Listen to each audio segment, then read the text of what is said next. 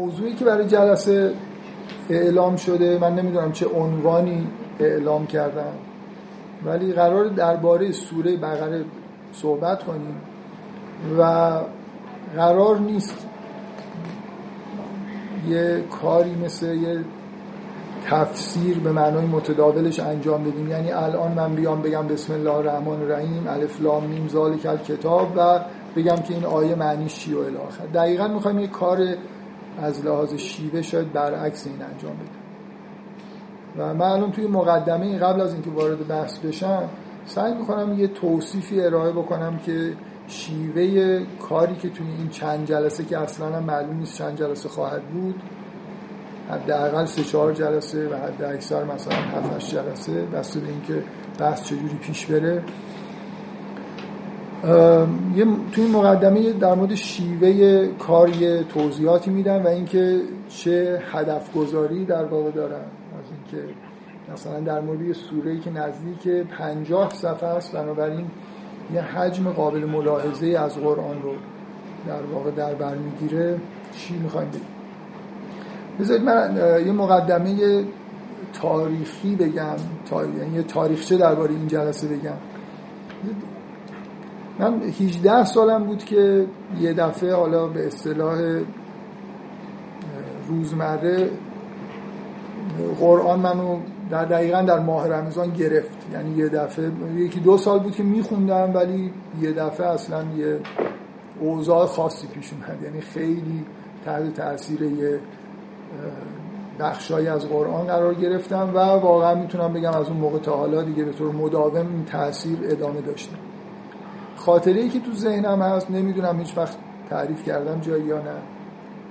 اینه که یک سال بعدش تو ماه رمزون سال بعد تو این فاصله بین این ماه رمزون تا اون ماه رمزون خیلی با دقت یه قسمت از قرآن رو خوندم و مثلا فرض کنید نمونش داستان یوسف مثلا سوره حلعتا و به نظرم میاد خیلی نسبتا خوب فهمیدم. خیلی چیزا از داستان فهمیدم.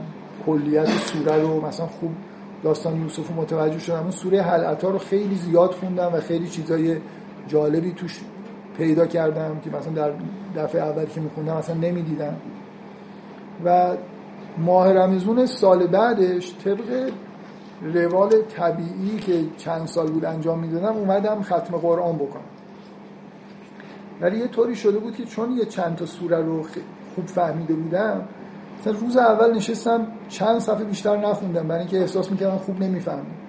روز دومم می‌گفتم دوباره از اول شروع کنم و همون چند صفحه رو خوندم و مثلا یه ذره بیشتر.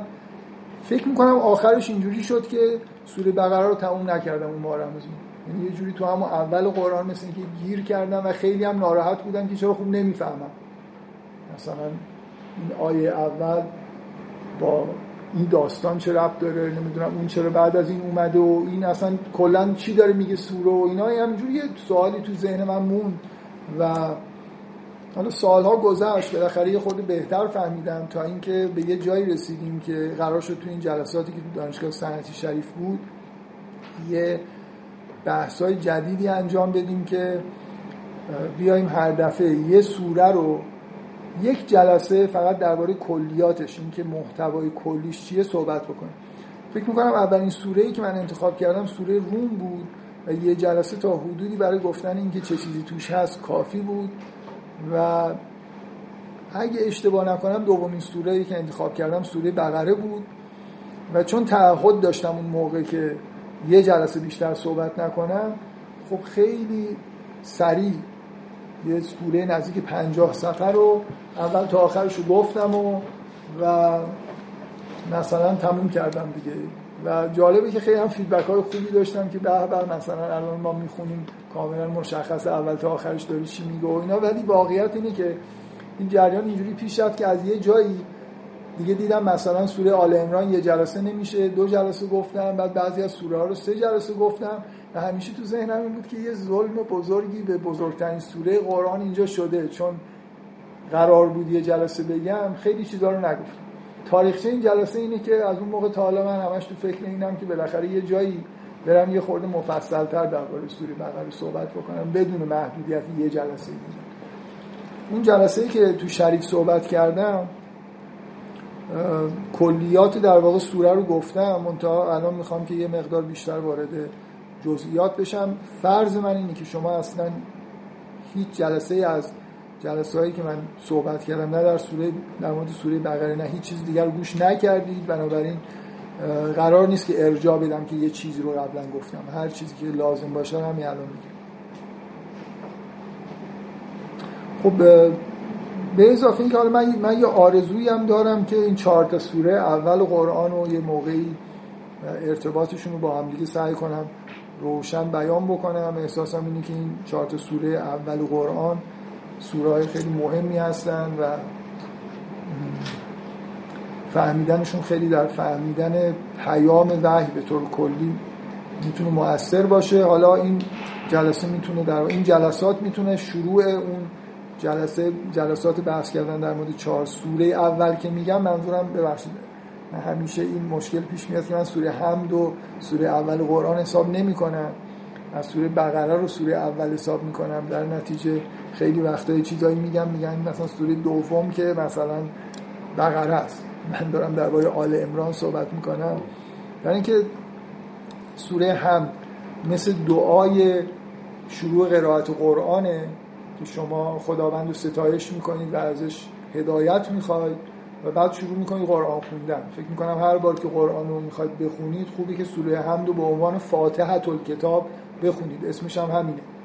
چیزی که در ابتدای قرائت قرآن خوبه که خونده بشه. و چهار سوره اول که میگم منظورم بقره آل امران نسا و سوره مائده است. که یه حال و هوای مشترکی دارن و فهمیدن ارتباطشون و اون کلیت در واقع چهار سوره به عنوان مثل یه چپتر اول قرآن به نظرم خیلی مهم. خب بیاد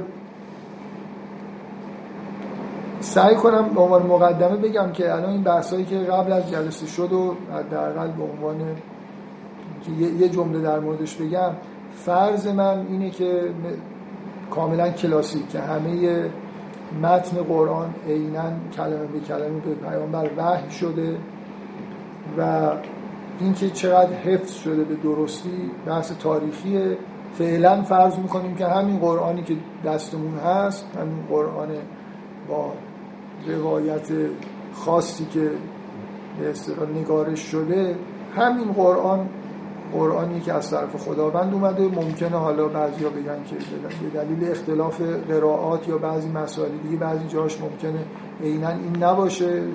و فعلا ما چاره ای نداریم به غیر از اینکه یکی از مثلا متون رو به عنوان اصل بگیریم خب این بنابراین فرض با یه فرض کلاسیک دارم وارد کار میشم. از این نظر که متن قرآن اینجوری نگاه می‌کنه. تفاوتی که با برخورد کلاسیک مفسرین در واقع با قرآن داره اینه که من, من سعی می‌کنم که تو این جلسات به این سمت برم که کل سوره رو به عنوان مثل یه فصل از یک کتاب بفهمم. ممکنه بعضی از آیات رو هیچ وقت بهش اشاره هم نکنم توی کلاس. ولی می‌خوام به اینجا برسیم که این سوره مثل اینکه یه محتوای خیلی روشن و مشخصی داره و از ابتدا تا انتها در خدمت همون محتوا داره پیش میره و در واقع انسجام درونی کامل داره. این برخلاف ادعای متداولیه که در قرآن شناسای غربی مثل یه چیز خیلی بدیهی. معمولا به این اشاره می‌کنن که خب قرآن یک متن پراکندگویی هست یعنی قطعه های مختلف کنار همدیگه چیده شده. معلوم نیست که این قطعه چرا بعد از اون قطعه اومده اون وسط احکام یه رفعه داستان اومده و به نظرشون میاد که این چی میگن مثل یه جنگ و کشکولی و بالاخره همینطوری. در حدی به نظرشون پراکندگویی و آشفته آشفتگی درش می‌بینن که حسشون اینه که اصلا این آیات توسط پیامبر این شکلی کنار هم قرار داده نشده. وحی. هر دفعه قطعه هایی به پیامبر وحی می شده به مسلمان هم یاد می‌داده. حالا اگه درست هم ضبط می شدن بعد از یک مدتی مسلمان ها خودشون بعضی ها رو جاهاشون مثلا مشخص کردن. این خلاف عقیده همه مسلمان هاست فکر می‌کنم همه مسلمان ها در این حد اعتقاد مشترکی دارن به اینکه هر سوره رو که نگاه می‌کنید جایگاه آیه ها توسط پیامبر در زمان حیاتش مشخص شده. در واقع روایات تاریخی به ما میگن که پیامبر هر بار که بهش وحی می‌شد به حافظین قرآن می‌گفتن می‌گفتن که این بعد از فلان آیه فلان سوره است. مثلا بنابراین مشخصا ترتیب آیات در سوره ها رو مشخص می‌کرد اما اینکه آیا سوره ها توسط پیامبر جایگاهش مشخص شده یا نه مورد اختلاف. بعضی از مسلمان ها میگن که سوره ها به همین شکل پیامبر مرتب کرده بعضی ها میگن که صحابه بعد از فوت پیامبر که به صورت کتاب مدون کردن این کار رو انجام دادن. و همینطور درباره نامگذاری سوره ها هم همینطور. اینکه آیا در زمان پیامبر این نامگذاری ها انجام شده پیامبر درش نقش داشته یا نه؟ یا مسلمان ها خودشون یه نام هایی رو مثلا انتخاب کردن. من توی این جلسات اولا سعی می‌کنم که نشون بدم که یه انسجام کاملی در سوره بقره هست. اگه با داستان قطع میشه دوباره برمیگرده به احکام اینا کاملا به طور روشنی در خدمت یه هدفی هست. تا جای ممکن سعی می‌کنم اینو نشون بدم. و حداقل در مورد سوره بقره سعی می‌کنم یه جوری مثل اینکه اثبات کنم که این باید سوره اول قرآن باشه. هیچ جای دیگه قرآن نمی‌تونید بذاریدش. جاش همینجاست. ممکنه بقیه سوره های قرآن و کسانی بیان و مثلا ممکنه دلایل تاریخی وجود داشته باشه که قطعا نشه گفت که سوره ها همیشه به این شکل بودن. حداقل یه نسخه از قرآن وجود داره که سوره ها جابجا هستن. ولی احساس کلی من اینی که سوره ها توسط پیامبر یا با اشاره مستقیم یا به نحوی بالاخره ترتیبشون مشخص بوده. چون به نظرم میاد که خیلی ترتیب خوبیه این احساس رو دارم نه دلایل تاریخی. در واقع من برای انسجام آیات درون سوره ها و جایگاه سوره ها سعی می‌کنم دلایل از خود متن بیارم نه دلایل تاریخی. اگه نشون بدم که سوره اول خوبه که سوره بقره باشه سوره دوم آل امران ادامه طبیعی سوره بقره است و همینطور پیش برم یه دلیل متنی دارم که سوره ها خوب چیده شدن. بنابراین احتمال اینکه توسط پیامبر چیده شده باشن بالا میشه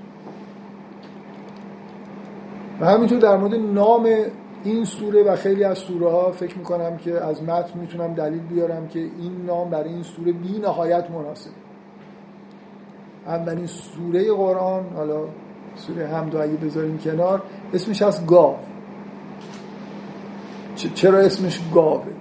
این چه ارتباطی با محتوای سوره داره. من می‌خوام سعی کنم بیشتر از یه ارتباط ساده.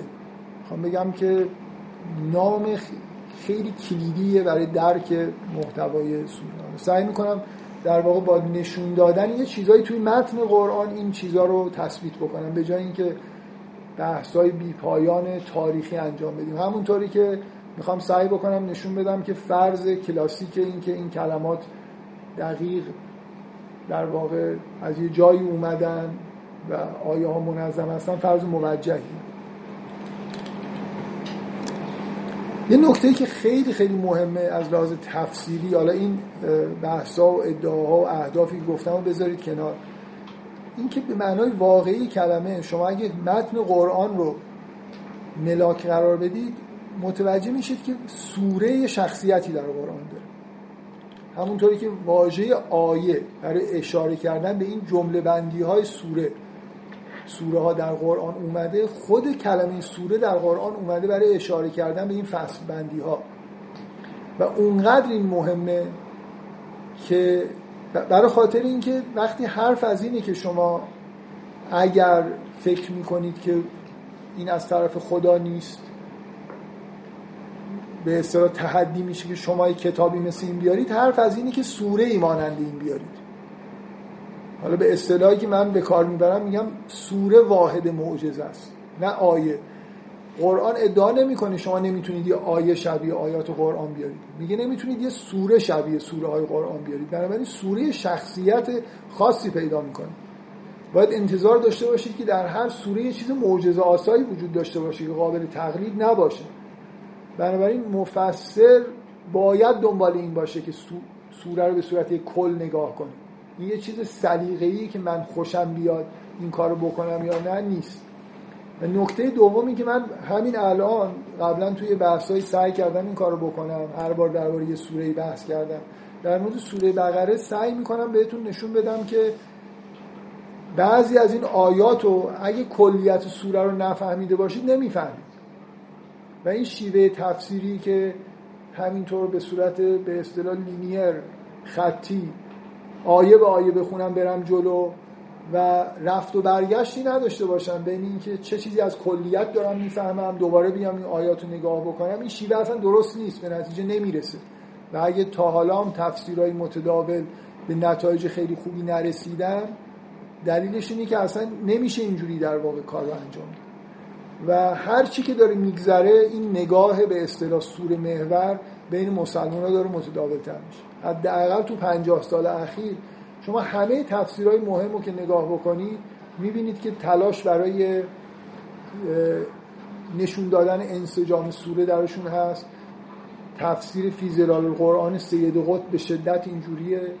تفسیر المیزان تا حدود زیادی سعی می‌کنه که قطعه ها رو جدا جدا به اصطلاح یه بیان براشون بیاره و ارتباط قطعه ها رو با هم دیگه نشون میده. تفسیر پرتوی از قرآن حتی سعی می‌کنه که ارتباط بین سوره آل امران با بقره رو بگه علاوه بر اینکه به انسجام داخل سوره ها نگاه می‌کنه سعی می‌کنه ترتیب ها رو هم یه جوری در واقع نشون بده که ترتیب های خوبی هستن یا تفسیر نوین که مربوط به پدر مرحوم دکتر شریعتیه در واقع دکتر شریعتی پسر پدرشه. ولی شما پدرش رو به عنوان پدر پسرش می‌شناسید. من به نظرم خودمون آقای محمد تقی شریعتی آدم خیلی مهمیه. به دلیل این تفسیر نوینی که نوشته که یکی از چیزهایی که تو تفسیر نوین مثل تفسیر پرتوبی از قرآن. خیلی توی شما می‌بینید این تلاش ایشون برای ارتباط دادن سوره های جزء سیون با هم است. و من تو این بحثی که اینجا می‌کنم امیدوارم قانع بشید که با یه متن منسجم طرف هستیم. امیدوارم قانع بشید که بعضی از قسمت های متن بدون نگاه کردن به کلیت نمی‌تونستید بفهمید و خطی جلو رفتن کار نمی‌کنه در مورد قرآن. در واقع شیوه درست اینی که من حالا یه خورده بیشتر در مورد کاری که می‌خوام بکنم صحبت می‌کنم. ولی به طور کلی شیوه من یه کلیتی از سوره می‌فهمم دوباره باید بیام نگاه کنم ببینم آیا حالا این کلیتی که فهمیدم این همه چیز رو به همدیگه مربوط کرده. اگه یه جایی مربوط نشده سعی کنم دوباره یه بار دیگه ران کنم سوره رو ببینم به چی می‌رسم. بعد همینجور هی با رفت و برگشت بین این کلیت و جزئیات متن سعی کنم به یه نتیجه درباره این که متن کلا چی داره میگه برسم. برای من یک بار ران کردنش از اول تا آخر امکان نداره به نتیجه برسیم این رفت و برگشت ما لازم سعی می‌کنم نشون بدم که مشکل اصلی درک کلیت سوره ها اینه که ما برای فهم هر متنی باید با یه پرسش هایی با متن روبرو بشیم تا متن بفهمیم. و ما پرسش های درست از قرآن نداریم. برای خاطر اینکه انگار یادمون رفته که اصلا ماجرا چی بوده قرآن قرار چی بگه به چه کسایی قراره بگه در چه شرایطی قراره اینو بگه. و فهمیدن این مسائل اینکه هدف چیه هدف از کل رسالت چی بوده کجا این رسالت اومده توی چه تاریخ جغرافیایی قرار گرفته. اگه اینا رو فراموش بکنی اون وقت صد بارم که رفت و برگشت بین جزء و کل انجام بدید چون پرسش های درست تو ذهنتون نیست به جوابی نمی‌رسید بنابراین الان از این حرفایی که زدم تفاوت عمده ای که شیوه کار من موقعی که دارم در مورد سوره صحبت می‌کنم با یه تفسیر متداول داره اینه که خیلی خیلی ممکنه طول بکشه تا شروع کنم از آیه اول بگم که آیه اول چی داره میگه. شاید جلسه آخر من آیه اول رو براتون بخونم. اولین کاری که می‌کنم اینه که سعی کنم یه فضایی رو مجسم بکنم برای شما که یه پرسش های درستی تو ذهنتون شکل بگیره پرسش هایی که سوره تا حدودی به سمت این میره که اونا رو جواب بده بعد دوباره پرسش های جدید پیدا میشه. سعی کنیم که اونا رو حل بکنیم و همینجور بریم جلو. به یه جایی که می‌رسیم حالا حق داریم که بیایم از آیه اول بخونیم ببینیم حالا خوب داریم می‌فهمیم. اول باید یه قطعه های بزرگی رو کنار همدیگه بذاریم. اینا رو انسجامش رو در واقع نشون بدیم. مثلا من بگم از اینجا تا اینجا مقدمه است بعد این داستانه بعد ده صفحه این حرف زده شده پنج صفحه اینه چهار صفحه اونه تا اینکه این هفتش قطعه بزرگ انسجامش رو ببینید که چجوری کنار هم دیگه قرار گرفتن. بعد بریم داخل خود قطعه ها رو یه خورده بررسی بکنیم. نهایتا برسیم به جایی که مجاز شده باشیم که آیه به آیه از اول بخونیم بریم جلو. به این راحتی مجوز صادر نمیشه برای در حالی که تفاصیل رو می‌بینید که به راحتی از همون اول میان میگن ذالک کتاب لا و فی من البته تنها آیه‌ای که در موردش بحث نمی‌کنم الف لام میم اینقدر دیگه انتظار نداشته باشید که مثلا بگم الف. کلا انتظار نداشته باشید درباره تک تک آیات اینجا چیزی بشنوید.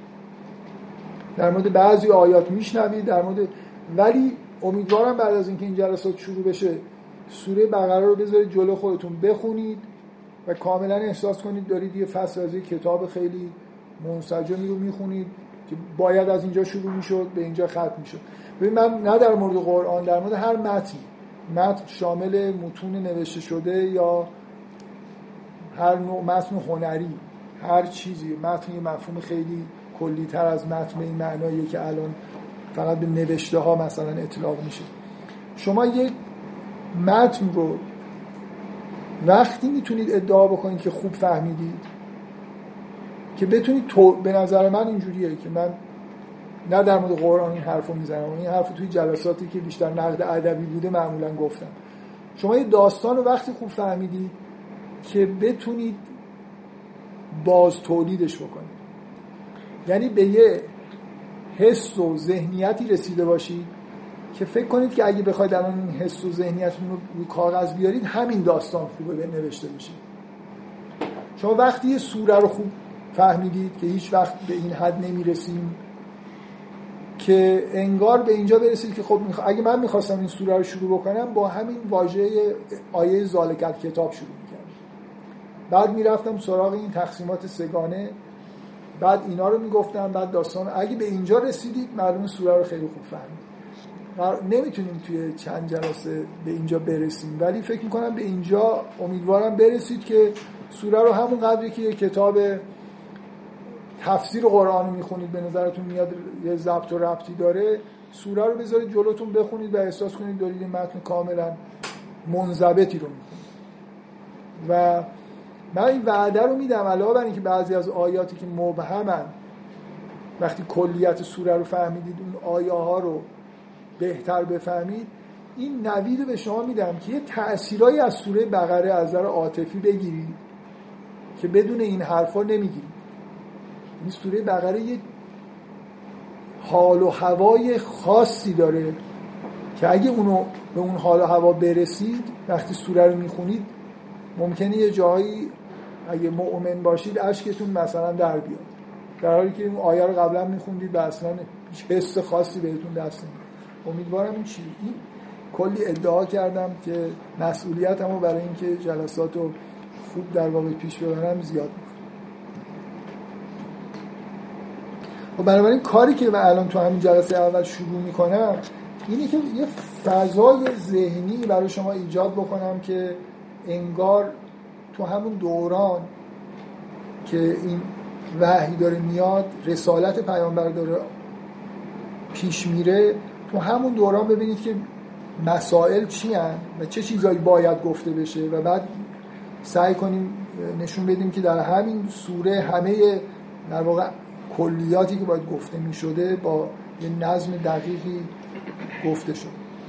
بنابراین شروع کار من با یه شرح نسبتا طولانی از یه فضای تاریخی و فرهنگیه که لازم می‌دونم که برای درک همه قرآن از جمله سوره بقره تو ذهنمون باشه.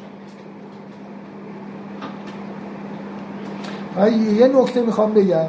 اونم مسئله اینه که معمولا من تو جلسات قرآن با افرادی برخورد می‌کنم که خیلی اعتقاد چی میگن غلیزی دارن که حتما برای فهم قرآن باید از روایات استفاده و منم از روایات استفاده نمی کنم بنابراین ممکنه مشکل پیش بیاد. می‌خوام از همین به عنوان آخرین نکته مقدمه رو بگم. که اولا قطعا اکثریت غریب به اتفاق شن نزولات دروغن. و نه تنها به فهم ما اضافه نمی کنن قطعا ما رو کلا از فهم قرآن دور می‌کنن. شن نزولا رو بذارید کنار. اکثرا شن نزولا اکثر غریب به اتفاقشون داستان ساختگی. اصلا اون اتفاق نیفتاده. اینکه یکی اومد به پیغمبر اینجوری گفت بعد این آیه نازل شد اینا رو کلا بذارید کنار. به دلیل دروغ بودنش. اما روایات اینجوری نیست که من بگم روایات هم همه دروغ هم بذاریمشون کنار روایات با فرض اینکه اطلاعات خوبی درباره متن توشون می‌تونید پیدا بکنید با این حال من میگم بذاریدش در ابتدای کار بذارید کنار. همون شبیه کاری که مرحوم علامه طباطبایی تو المیزان می‌کنه. اول متن رو بخونید ببینید از خود متن چی می‌فهمید بعد برید ببینید روایات چی گفتن. ممکن این روایات در تصحیح فهم شما کمکتون ولی اینکه موکول بکنید فهم خودتون رو به روایات یه کار صد درصد اشتباه. حداقل قرآن چنین فتوایی به شما نمیده. قرآن خودش رو به عنوان نور و اینکه همه چیز رو داره تبیین می‌کنه به ما معرفی می‌کنه. بنابراین اینکه من یه چراغی رو بیارم بخوام خورشید رو باش نگاه بکنم روایات هم از نظر به اصطلاح تاریخی اینکه زنی و صدور هستن نسبت به قرآن توی لول پایینتری قرار دارن. درصد اطمینان من که یه روایت راستی یا دروغ خیلی کمتر از قرآنه. به اضافه این که قرآن خودش تبیینگره. من ترجیح میدم یه آدمی روایات رو با قرآن بفهمه. تا اینکه قرآن بیاد با روایات بفهمه. من چیز مبهمی واقعا نمی‌بینم در قرآن که لازم باشه حتما رجوع بکنم به یه روایتی برای اینکه اینو بفهمم. در عین حال رجوع به روایات به همون سبکی که مرحوم علامه انجام میدن یعنی بعد از تفسیر موقعی که دارن تفسیر می‌کنن از روایت استفاده نمی‌کنن. متن گذاشتن جلو خودشون به اصطلاح خودشون از سیاق آیات از ادبیات عرب هر چی که می‌تونن استفاده می‌کنن متن رو می‌فهمن و توضیح میدن. انتهای هر قسمت یه بحث روایی دارن. یه سری روایات معتبری که در مورد اون آیات اومده رو نقل می‌کنن و غالبا نشون میدن که روایات مستاخهایی رو بیان کردن. یعنی تفسیر نیستن بلکه میگن که مثلا فرض کنید در فلان مورد یک مستاق اینه. خیلی وقتا بحثای مرحوم علامه طباطبایی به اینجا می‌رسه.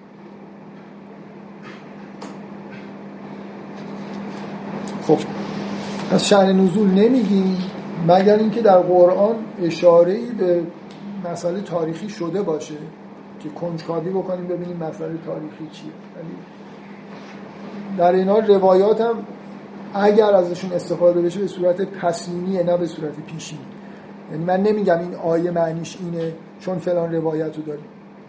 اگه می‌خوام بگم معنی آیه اینه باید از تو خود متن دلیل بیارم. خب این مقدمه من تموم شد. حالا می‌خوام برم سراغ این که یه شرح اولیه ای از این که در اون دوران چی داره میگذره و اصلا مسئله چیه. سوال چیه که حالا فرزن سوره بقره یه چیزی رو داره برای شما توضیح میده. چی رو داره برای شما توضیح میده؟ یعنی چیز بی نهایت مهمی رو داره توضیح میده. ولی باید اول سوال تو ذهنتون باشه تا اون جواب مسئله رو درک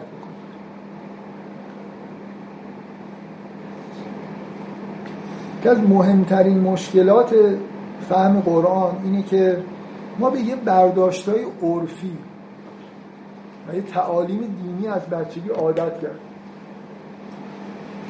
یعنی اصلا دیگه انگار کنجکاویمون توی زمین های مرده. به ما یه چیزی یاد دادن. فکر می‌کنیم خب این چیز خیلی واضح و بدیهیه. اون تازگی فکر اصلا انگار برای ما از بین رفته. یکی بزرگترین موانع فهم قرآن اگه می‌خواید برداشته بشه اینه که ذهنتون فرش باشه. مثل این فکر کنید تا حالا هیچی نشنیدید درباره اسلام.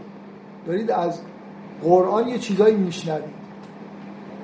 بعد ببینید چه, چه چیزایی دارید میشنوید. تعالیم دینیتون از قرآن مثل اینکه از صفر دارید شروع می‌کنید. من میگم اصلا سوره بقره نقطه صفر هم هست. این یعنی فکر کنید هیچی نمی‌دونید. حالا یه چیزی داره به شما آموزش داده میشه به عنوان یه آموزش دینی. ببینیم چی داره تو این سوره گفته میشه.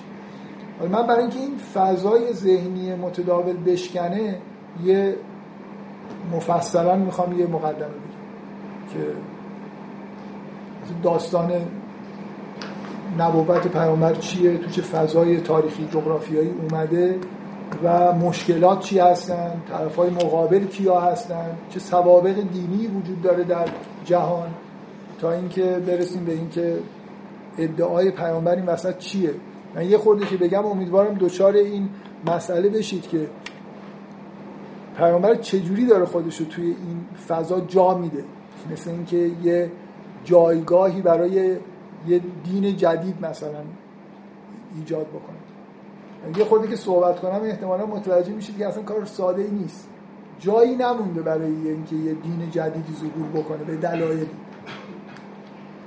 خب بیاید آشنایی زدایی بکنیم. فکر کنید هیچی از تاریخ جغرافی های اسلام نمی‌دونید حرفای تعلیمات دینی هم که دیدید رو لحظه فراموش بکنید ماجرا اینه که حدود 1400 سال قبل در یه نقطه دور افتاده از جهان توی منطقه بیابانی مثلا در شهر مکه یه شخصی به نام محمد در حدود چهل سالگی ادعای دریافت وحی و نبوت کرد ادعا چیه؟ ادعای پیامبر اسلام اینه که یه فرشته نام آشنایی که در سنت ادیان ابراهیمی شناخته شده است. به نام مثلا جبرئیل یا گبریل. میاد و براش یه متنی رو به زبان عربی می‌خونه. بنابراین به نظر میاد ادعاش اینه که پیامبری تو سنت ادیان ابراهیمی. پیامبر خارج از اون سنت نیست. فرشته ها اسماشون هموناست. به طور مداوم در وحی که بهش میشه به عقاید مشابه عقاید مثلا یهودی ها ارجا میده. یه جور یکتا پرستی خیلی خالصانه همراه با اعتقاد به قیامت با یه دستورات اخلاقی مشابه دستورات قوم یهود. و حتی واسطه وحی نحوه وحی نامی شباهت هایی به حرفایی داره که ما قبلا مثلا تو سنت های ابراهیمی شنیدیم. بنابراین به وضوح داره ادعا می‌کنه که به نوعی ادامه سنت ادیان ابراهیمی. شما هیچ راهی ندارید به غیر از اینکه بفهمید که سنت ادیان ابراهیمی چیه و چطور ممکنه یه پیامبری در این سنت توی یه جای دور افتاده ای از دنیا یه دفعه ظاهر شده باشه اینا همه یه جای دیگه ای بودن. ادیان ابراهیمی مربوط به منطقه کنعان و همین جاهایی که الان اسرائیل و اینا قرار فلسطین و اسرائیل فلسطین اشغال شده یا اسرائیل قرار داره. و خیلی خارج از این منطقه اتفاقی نیفتاده و به نظر می‌رسه به دلایلی نباید هم افتاده باشه. یعنی خود ادیا سنت ادیان ابراهیمی طوریه که ایجاب می‌کنه که تو همون منطقه اتفاقایی بیفته. بنابراین جغرافیا به نظر غلط می‌رسه. زبان عربی به نظر غلط می‌رسه چون خداوند قبلا به زبان عبری صحبت کرده و یه تاکید فراوانی در حداقل دین یهود وجود داره که زبان خدا عبریه. و حالا اینجا خدا داره در وسط بیابان دور افتاده ای که تا حالا وحی نشده به زبان عربی صحبت می‌کنه و اینو فراموش نکنید که 600 سال حداقل دیگه پیامبری نیومده. اینا اطلاعات تاریخی خارج از متن قرآن نیست. در خود قرآن اشاره به اینکه فترت هم من الرسل بوده و بعدا تو اومدی وجود داره. بنابراین اینا چیزای قطعیه که ما می‌دونیم. 600 سال وحی نشده. شما شما بیاید اینجا در مقام نیابت بشید. ایشون برگزار کننده قدیمی این جلسات هستن. ببخشید. خواهش می‌کنم. می‌کنم این سوره بقره شما مسئول جلسه بودن خب.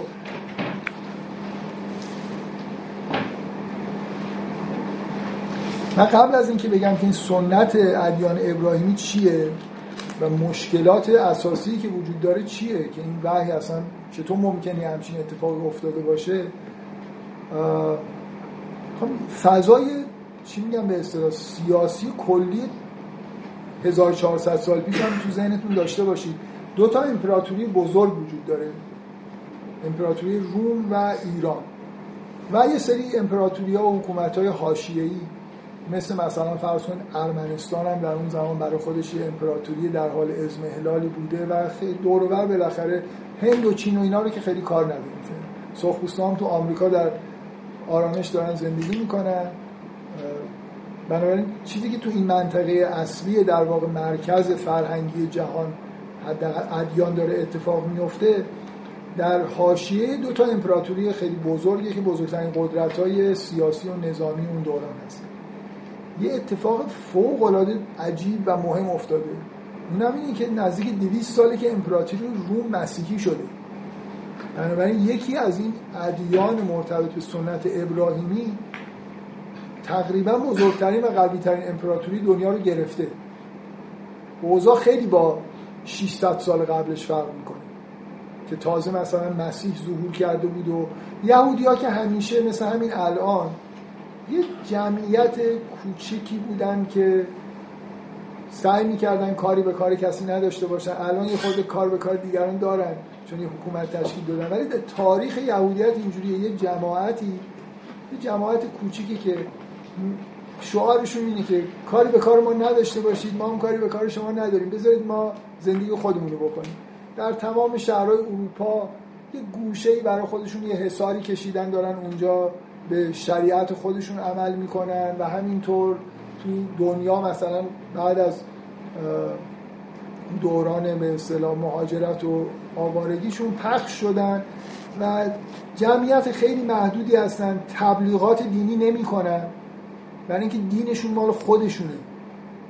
الان یه خورده جلوتر بریم معلوم میشه که این حرف یعنی چی. یهودی ها قرار نیست که به دنیا بگن مثلا توحید رو نشر بدن یا شریعت خودشون رو معرفی بکنن. یه دینیه که برای این قوم اومده ادعاشون اینه که دین ماست و قراره که ما این شریعت رو رعایت بکنیم دیگران هم قرار نیست رعایت بکنن. همین الان هم می‌بینید یهودی شدن بسیار کار سختی. اگه می‌تونید برید یهودی بشید قبولتون نمی‌کنن به عنوان یهودی. برای اینکه باید پدر مادرتون یهودی باشن مال اون قوم باشید. اینجوری نیست که الان می‌تونه یه آدمی می‌تونه مسلمون بشه مسلمان ها خوشحال میشن. یه نفر هم می‌تونه مسیحی بشه مسیحی ها خوشحال میشن ولی اگه یه نفر یهودی بشه یهودی ها ناراحت میشن. برای اینکه احساس می‌کنن خلوص دینشون مثلا داره از بین میره. حالا شوخی می‌کنم ناراحت میشن ولی به راحتی نمی‌تونید یهودی بشید چون یهودیت یه چیز یه دین قومیه.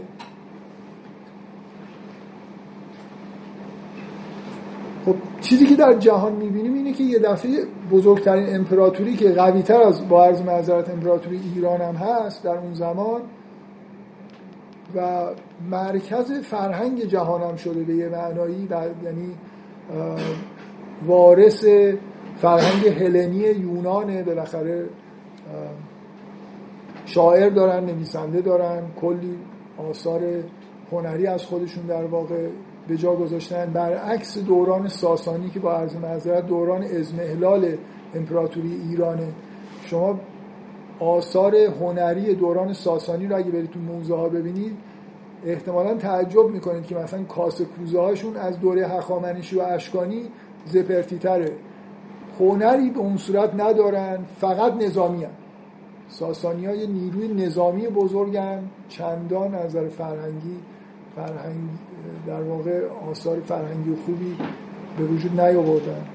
این واقعیت تاریخی فکر می‌کنم و دقیقا چیزایی که از تاریخ مونده اینو نشون خب بنابراین به نظر می‌رسه ادیان ابراهیمی که یه یهودی ها رو نگاه بکنید که دین بسیار محدودی با یه سرزمین محدودی بودن با یه آدم های خاص یه دفعه پیروزی بسیار بزرگ به دست آوردن. اول ارمنستان مسیحی شده بعدا امپراتوری روم مسیحی شده که اصلا یعنی اینکه کتاب مقد چون مسیحی ها کتاب عهد عتیق رو هم در کنار انجیلا قبول دارن. بنابراین الان امپراتوری روم 200 ساله که این کتاب رو داره در جهان نشر میده. بنابراین اوضاع اوضاع خوبی برای ادیان ابراهیمی به نظر می‌رسه هست.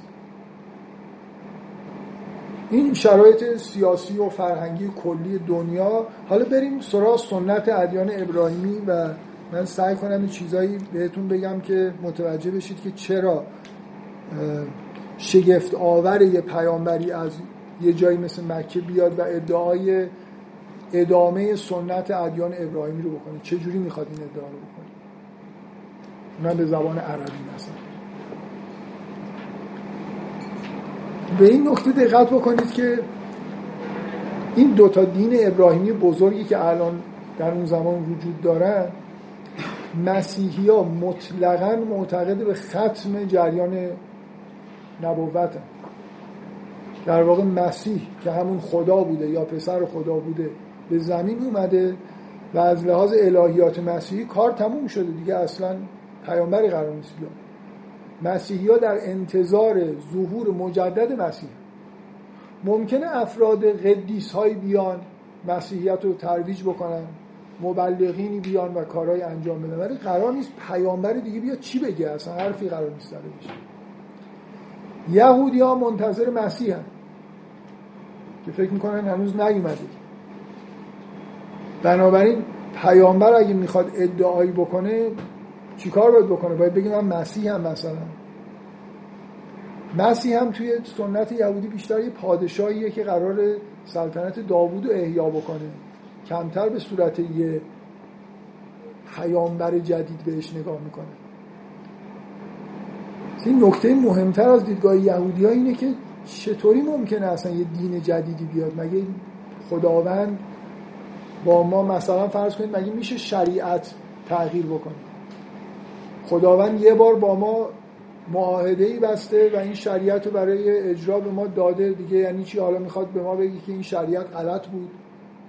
بیاید درستش بکنید چجوری ممکنه یه پیامبر جدید بیاد حرف از شریعت جدید می‌خواد بزنه؟ می‌خواد همون حرفای شریعت یهود می‌خواد دوباره تبلیغ بکنه؟ خب این یه حرفی.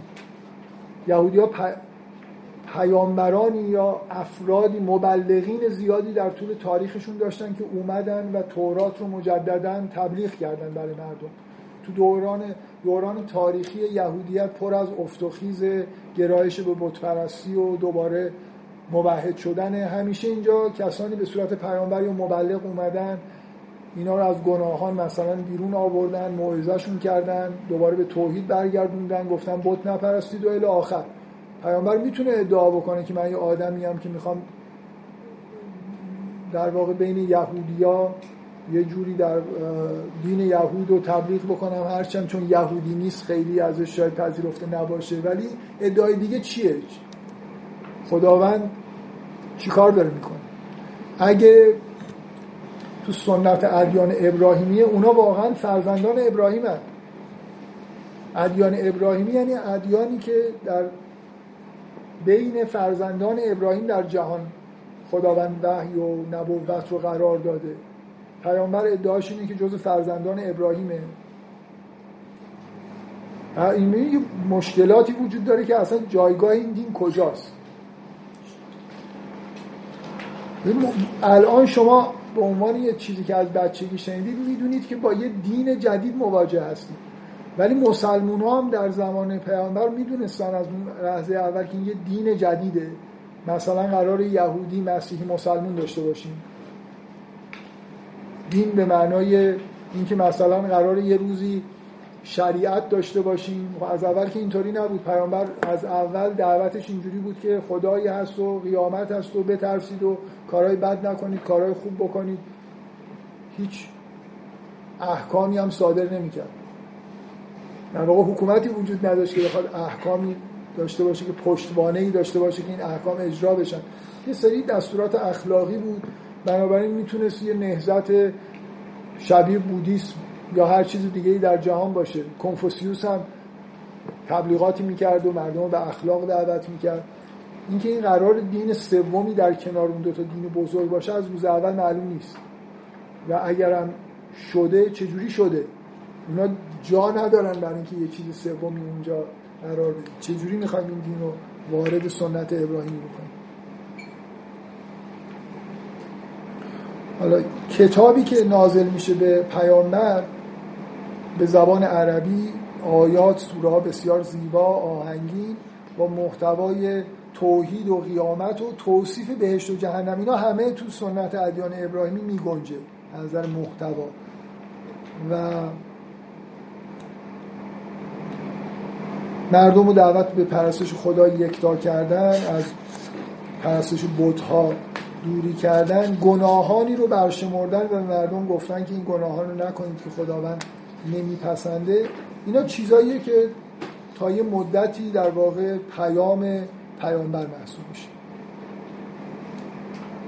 به اضافه یه ادعاهایی که به نظر می‌رسه که ادعای اینه که این در سنت ابراهیمی قرار داره. من حالا می‌خوام یه مقدار سنت ابراهیمی رو بیشتر در موردش حرف بزنم و بیشتر معلوم بشه که این جا چرا تنگه. و از خود متن من کتاب مقدسم با خودم آوردم. این کتاب خیلی مهمیه.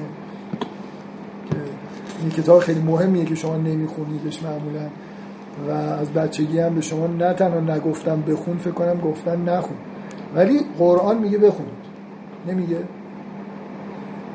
چند نفر چند نفر تو این کلاس قرآن خوندن؟ قرآن میگه تورات انجیل بخونید یا نه؟ چند نفر چند نفر تورات انجیل خوندن؟ یه نفر دو نفر سه نفر چهار نفر پنج خوبه شما میاد خوندید هر کی قرآن می‌خونه یه ذره باید تورات انجیل هم خونده باشه.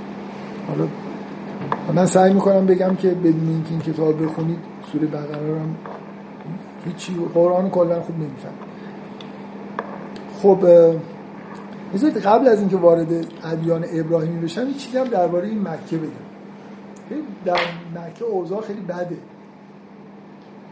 یعنی یه سری قبایل چادرنشین و اطراف زندگی می‌کنن که یه علاقه خوبی به شعر و شاعری دارن و یه سجایای اخلاقی مثل جوانمردی و بخشندگی و اینا بینشون رواج داره. خیلی هم با هم اختلاف دارن و در حال جنگن. کلا دختر نمی‌خوان. از ویژگی هاشون اینه که چون مشغول جنگن ترجیح میدن که همشون مرد باشن. یه چند تا زن به نظر می‌رسه برشون کافیه. یه فضای وحشتناک عقیدتی هم دارن. دیگه بت پرست مطلقن. و مرکز بت پرستیشون یه مکعب مانندیه که در مکه قرار داره. یه جاییه که بهش میگن حالا کلمه ای که براش به کار می‌برن کعبه یا چیزی مشابهش که خیلی براشون مقدسه و بتها توی این مکعب قرار دارن مکعب بزرگ. برای شما الان آشناست ولی چیز عجیبیه دیگه. یه لحظه فکر کنید وسط بیابان این مکعب خیلی بزرگ وجود داره. که مرکز پرستش بوتاست و مرکز یه جور زیارتگاه. یعنی این قبائل هر مدتی یه بار صلح می‌کنن با همدیگه میان اینجا تواف می‌کنن و یه کارهای عجیب و غریبی انجام میدن. عجیب و غریب که میگم مثلا سنتشون اینه که خیلی هاشون برهنه تواف می‌کنن. رفتارهای عجیب و غریب ممکنه مثلا دست می‌زنن چه می‌دونم پایکوبی می‌کنن. فکر نکنید شبیه این کاری که الان مسلمان ها می‌کنن و انجام میدن. بوتهای خودشونو دارن طبعا به بوتهای خود. قدم شعر آویزون می‌کنن به کعبه شعرا میان. یه فستیوالی بالاخره برگزار میشه سالانه یا به طور موسمی که علاوه بر تجارتی که توی این مکه میگن رونق داشته این ماجرا هم در واقع جزو ماجراهای مهمی که اونجا اتفاق میفته این قوم خیلی دور از سنت ابراهیمی به نظر می‌رسه. یعنی قوم بیابانی اصولا نه چندان فرهنگی بتپرست مثل خیلی جاهای دیگه دنیا که خیلی آوای توحید مثلا نفوذ نکرده اینا هم همینجوری دارن زندگی می‌کنن. از نظر سیاسی هم بیشتر تحت تاثیر امپراتوری ایرانن و مثلا بخشایش خراجگذار ایرانن. کلا روابطشون با رومیا بهتر از تجارت دارن با رومیا ولی با ایرانیا روابط سیاسیشون بیشتر شبیه مستعمره و ایناست. در جای از فرهنگی پیشرفته ای مطمئنا نیست. فکر کنم خود اعراب الان به همون دوران همین کلمه دوران جاهلیت رو میگن. یعنی ویژه انگار ویژگی اصلی دوران یه جور جهل و نادانی و بیخبری هست همین چیز بنابراین محیط جغرافیایی همچین. توی این خونه مکعب شکل یه حجر الاسودی هم احتمالا می‌دونید که همیشه بوده و اونم خیلی در واقع برای این اقوام بیابان نشین جزو چیزهای محترم. خب. بریم سراغ بررسی ادعاهای ادیان ابراهیمی. تا اینکه یه مقدار روشن بشه که فضای فکری و دینی که قرار اسلام توش ظهور بکنه به عنوان یه دین جدید ما الان می‌دونیم که دین سومی در کنار مسیحیت و یهودیت شد چه فضاییه و چه پرسشهایی پیش میاد اگر بخوایم ادعای دین جدید ادیان ابراهیمی صاحب کتاب یه عهد این کتاب که کتاب مقدس بایبل دو تا قسمت عهد عتیق و عهد جدید داره. عهد عتیق کتاب مقدس یهودی هاست عهد جدید کتاب مقدس مسیحی هاست که پنج فصل اول عهد عتیق توراته. از فصل پنجم به بعد تاریخ تحولات مثلا بنی اسرائیل به اضافه سری کتابایی مثل زبور داوود یا کتاب غزل های سلیمان و الی آخر که جا توی متن تاریخی اومده. کتاب عهد جدیدم که کتاب مقدس مسیحی هست اولا مسیحی ها کاملا عهد عتیق رو به عنوان کتاب مقدس قبول دارن. کتاب خودشون هم که اختصاصیه شامل چهار تا انجیله که چهار سرگذشت از زندگی مسیحه. و یه سری به اصطلاح نامه اعمال رسولان و نامه های پولس که حواریون در واقع مسیح بودن و اینا رو نوشتن. نام اعمال رسولان سال اول بعد از غیبت مسیحه و بعدش هم نامه های پولس به عنوان مهمترین آدمی که مسیحیت رو تبلیغ کرده به عنوان متن کتاب مقدس پذیرفته شده و یه مکاشفه یوحنا هم در انتهاش اومد در اینا صاحب کتاب و اعتقادشون این نیست که این کتاب از طرف خداوند کلمه به کلمه وحی شده. ولی اعتقادشون اینه که تحت الهام مثلا مسیحی ها معتقدن که انجیلا تحت الهام روح القدس نوشته شدن و مقدس هم واقعا.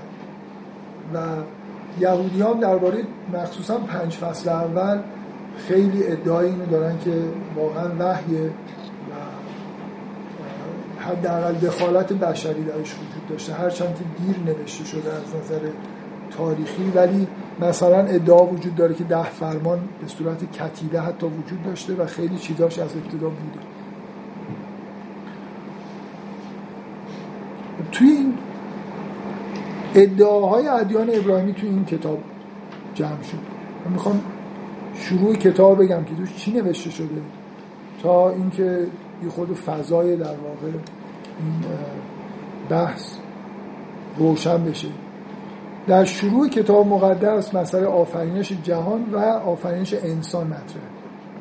این داستانی شبیه داستان آدم و هوایی که شما از بچگی شنیدید در ابتدای تورات اومد در سفر پیدایش.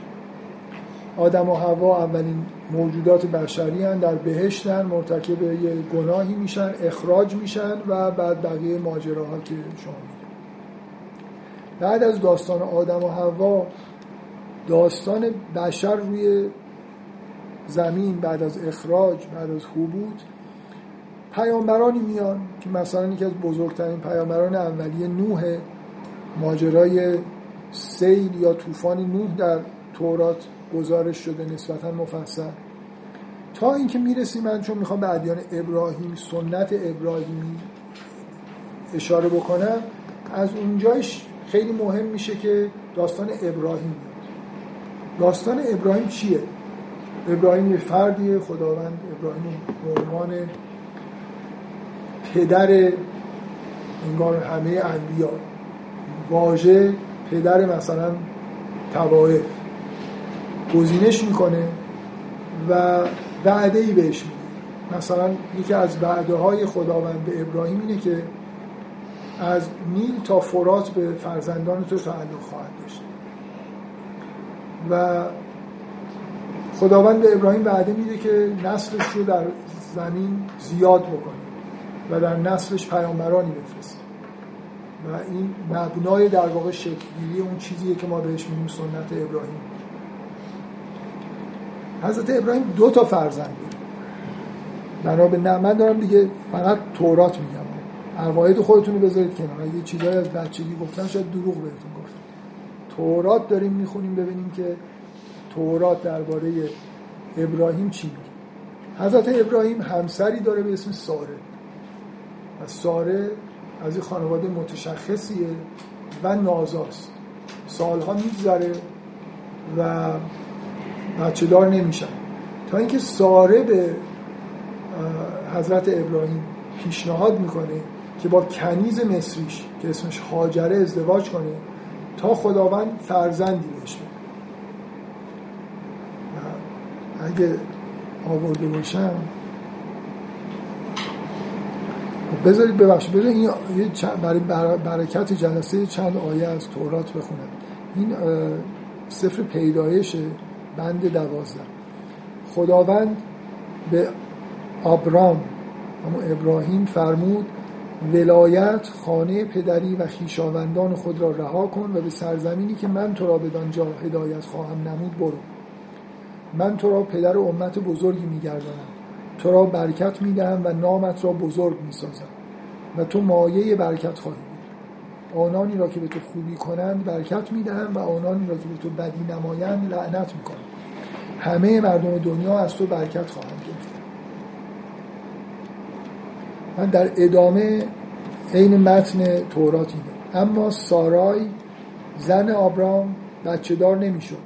پس او کنیز مصری خود هاجر را به آبرام داد و گفت خداوند به من فرزندی نداده است. پس تو با کنیز هم بستر شد تا برای من فرزندی به دنیا آورد آبرام با پیشنهاد سارای موافقت نمود. این جریان ده سال پس از ورود آبرام به کنعان اتفاق افتاد. ده سال بعد از اون امری که خداوند به ابراهیم کرد که از سرزمین خودش بیرون بره و جای دیگه ای ساکن بشه. آبرام با هاجر هم بستر شد و او آبستن گردید. هاجر وقتی دریافت که حامله است مغرور شد و از آن پس بانویش سارای را تحقیر می‌کرد.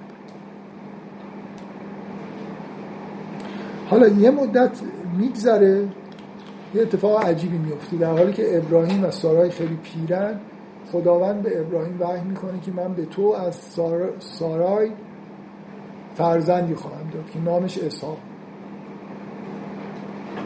بنابراین در نهایت تعجب در سن خیلی بالا سارای که از اینجا امر میشه که دیگه بهش سارای نگو بهش بگو ساره اسم سارای عوض میشه به امر خداوند و ساره فرزند مقدسی به دنیا میاره با یه جور انگار دخالت معجزه آسای الهی که نامش اسحاق یک روز ساره متوجه شد که اسماعیل پسر هاجر مصری اسحاق را اذیت می‌کنه پس به ابراهیم گفت این کنیز و پسرش را از خانه بیرون کن. زیرا اسماعیل با پسر من اسحاق وارث تو نخواهد بود. این موضوع ابراهیم را بسیار رنجان چون اسماعیل نیز پسر بود. اما خدا به ابراهیم فرمود درباره پسر و کنیزت آزرد خاطر مباش. اون چه ساره گفته است انجام بده. زیرا توسط این ساره چیزی که گفته اینه که این کنیز و پسرش را از خانه بیرون کن. میگه آنچه ساره گفته است انجام بده. زیرا توسط اسحاق است که تو صاحب نسلی می‌شوی که وعدهش را به تو دادم وعده خداوند اینه که این سرزمین رو به فرزندانش میبخشه نبوت رو در نسلش قرار میده. از پسر اون کنیز هم قومی به وجود خواهم آورد. چون او نیز پسر توست. پس ابراهیم صبح زود برخواست و نان و مشکی پر از آب برداشت و بر دوش هاجر گذاشت و او را با پسر روانه ساخت. هاجر به بیابان بئر شبع رفت و در آنجا سرگردان شد. وقتی آب مشک تمام شد هاجر پسرش را زیر بوته ها گذاشت و خود حدود صد متر دورتر از اون نشست و با خود گفت نمی‌خواهم ناظر مرگ فرزندم باشم و زار زار بگریست. آنگاه خدا به ناله های پسر توجه نمود و فرشته خدا از آسمان هاجر رو ن... دو تا نکته فقط بگم. یکی اینکه وقتی دارن راه میفتن ابراهیم مشکی پر از آب کرد و بر دوش هاجر نهاد. اینجا هم هاجر زار زار بگریست ولی خداوند صدای ناله های پسره رو شنید و یه کاری کرد. میزه هاجر چون کنیزه کلا به نظر می‌رسه که خیلی احترامی نداره نه پیش ابراهیم نه پیش خداوند. ولی اون فرزند بالاخره فرزند ابراهیم. آنگاه خدا به ناله های پسر توجه نمود و فرشته خدا از آسمان هاجر را ندا داده گفت ای هاجر چه شده است؟ نترس. زیرا خدا ناله های پسرت را شنیده است. برو و او را بردار و در آغوش بگیر. من قوم بزرگی از او به وجود خواهم سپس خدا چشمان هاجر را گشود و او چاه آبی در مقابل خود دید. پس به طرف چاه رفته مشک را پر از آب کرد و به پسرش موشانی و خدا با اسماعیل بود و او, را و او در بیابان فاران بزرگ شد. در تیراندازی ماهر گشت و مادرش دختری از مصر برای او گرفت. اما خدا به ابراهیم فرمود درباره پسر و کنیزت آزرد خاطر مباش. آنچه ساره گفته است ها ببخشید. من اینو جا به جا اینجا نوشتم. خب این این ماجرای فرزندان ابراهیم در تورات. دو تا فرزندن یکی از یک کنیز و یکی به صورت معجزه آسا اسحاق. و اخ... به نظر میاد اختلافی که بین دو تا زن وجود داره باعث میشه که ابراهیم به امر خداوند تجویز خداوند اسماعیل و مادرش رو از خونه اخراج می‌کنه و اینا در یه بیابانی زندگی می‌کنن و قرار قومی ازشون به وجود بیاد. در زمین شایعه در بین اعراب هست که فرزندان اسماعیل. این نظر تاریخی اینجوری بوده که مثلا اونا که در بیابان بودن همین بیابان بوده یا از بیابان دیگه به این بیابان آمدن بالاخره این مسئله در مورد اعراب هست. بعد از داستان اینجوری ادامه پیدا می‌کنه که اسحاق از اسحاق یعقوب به دنیا میاد فرزند اسحاق. یعقوب صاحب فرزندانی میشه که دیگه داستان یوسف سریالش رو دیدی. همون شبیه همون چیزی که توی سریال دیدی که بیشتر شبیه تورات بود تا شبیه قرآن. این برادرها یوسف رو در چاه میندازن و این باعث میشه که یه بخشی از فرزندان یعقوب که لقبش اسرائیله بنی اسرائیل فرزندان یعقوب هستن. یکی از فرزندان بره مصر اونجا به پادشاهی می‌رسه به حکومت می‌رسه و بعد بقیه خان بنی اسرائیل رو خاندان یعقوب رو هم به مصر میاره. بنابراین اینا از کنعان به مصر منتقل میشن. اتفاقای اونجا میفته به بردگی گرفته میشن. اول توی رأس و حکومت و های محترمی هم ولی بعدا برده میشن. و در یه فشار وحشتناکی در حکومت فراعنه زندگی می‌کنن تا اینکه حضرت موسی ظهور می‌کنه. داستان قوم یهود با ظهور حضرت موسی که در واقع شروع میشه. حضرت موسی طبق داستانهایی که احتمالا شنیدید با فرعون درگیر میشه. بلاهایی نازل میشه پشت سر هم دیگه که نهایتا هدف حضرت موسی اینه که بنی اسرائیل رو از مصر کوچ بده و بیرون بیاره به امر خدا. اونا ممانعت می‌کنن تا اینکه اینا بالاخره بدون مجوز شبانه راه میفتن میرن و فرعون هم با لشکریانش دنبال اینا میاد. ماجرای باز شدن دریا عبور قوم بنی اسرائیل از دریا و غرق شدن فرعونیا و نجات پیدا کردن اینا. ولی اینا کجا دارن میرن؟ اینا دارن میرن به جایی که میقات خداوندی. از مصر حرکت می‌کنن میرن به پای کوه سینا. روایت تورات اینجا مهمترین قسمت های در واقع روایت داستان بنی اسرائیل و یهودی ها در تورات. بنی اسرائیل رفیدم رفیدیم را ترک گفتن و درست سه ماه پس از خروجشان از مصر به بیابان سینا رسیدن و در مقابل کوه سینا اردو زدن. من این قسمت ها رو با عرض معذرت یا با خوشبختی فراوان خیلی مفصل می‌خوام براتون برای اینکه هیچ ربطی هم به بحث ما نداشته باشه اینا بخشای خیلی مقدسی از تاریخ بشر هستن و دونست خوندن این قسمت های تورات بر هر زن و مرد مسلمانی واجب. در گوش دادنش واجب. به کوه سینا رسیدن در مقابل کوه سینا اردو زدن. موسی برای ملاقات به خدا با بالای کوه رفت. خداوند از میان کوه خطاب به موسی فرمود دستورات مرا به بنی اسرائیل بده و به ایشان بگو شما دیدید که من با مصری ها چه کردم. و چطور مانند عقابی که بچه هایش را بر روی بالها می‌برد شما را برداشته پیش خدا بردم حال اگر مطیع من باشید و عهد مرا نگه دارید از میان همه اقوام شما قوم خاص من خواهید بود. هرچند سراسر جهان مال من است اما شما برای من ملتی مقدس خواهید بود و چون کاهنان مرا خدمت خواهید یعنی یهودی در بین مردم جهان مثل مثلا روحانیون ادیان هستند که به طور خاص متولی دینن. موسی از کوه فرود آمد و بزرگان بنی اسرائیل را دور خود جمع کرد و هر چرا که خداوند به او فرموده بود به ایشان باز گفت. همه قوم یک صدا جواب دادند هر چه خداوند از ما خواسته است انجام می‌دهیم. موسی پاسخ قوم را به خداوند عرض کرد. خداوند به موسی فرمود من در ابر غلیظی نزد تو میآیم. تا وقتی با تو صحبت می‌کنم مردم سخنان مرا بشنوند و از اون به بعد کلام تو را باور کنم. موسی جواب مردم را به خداوند عرض کرد و خداوند فرمود به نزد مردم برو و به آنها بگو که امروز و فردا خود را برای عبادت طاهر سازند و لباسهای خود را بشویند. و پس فردا همه حاضر و آماده باشند.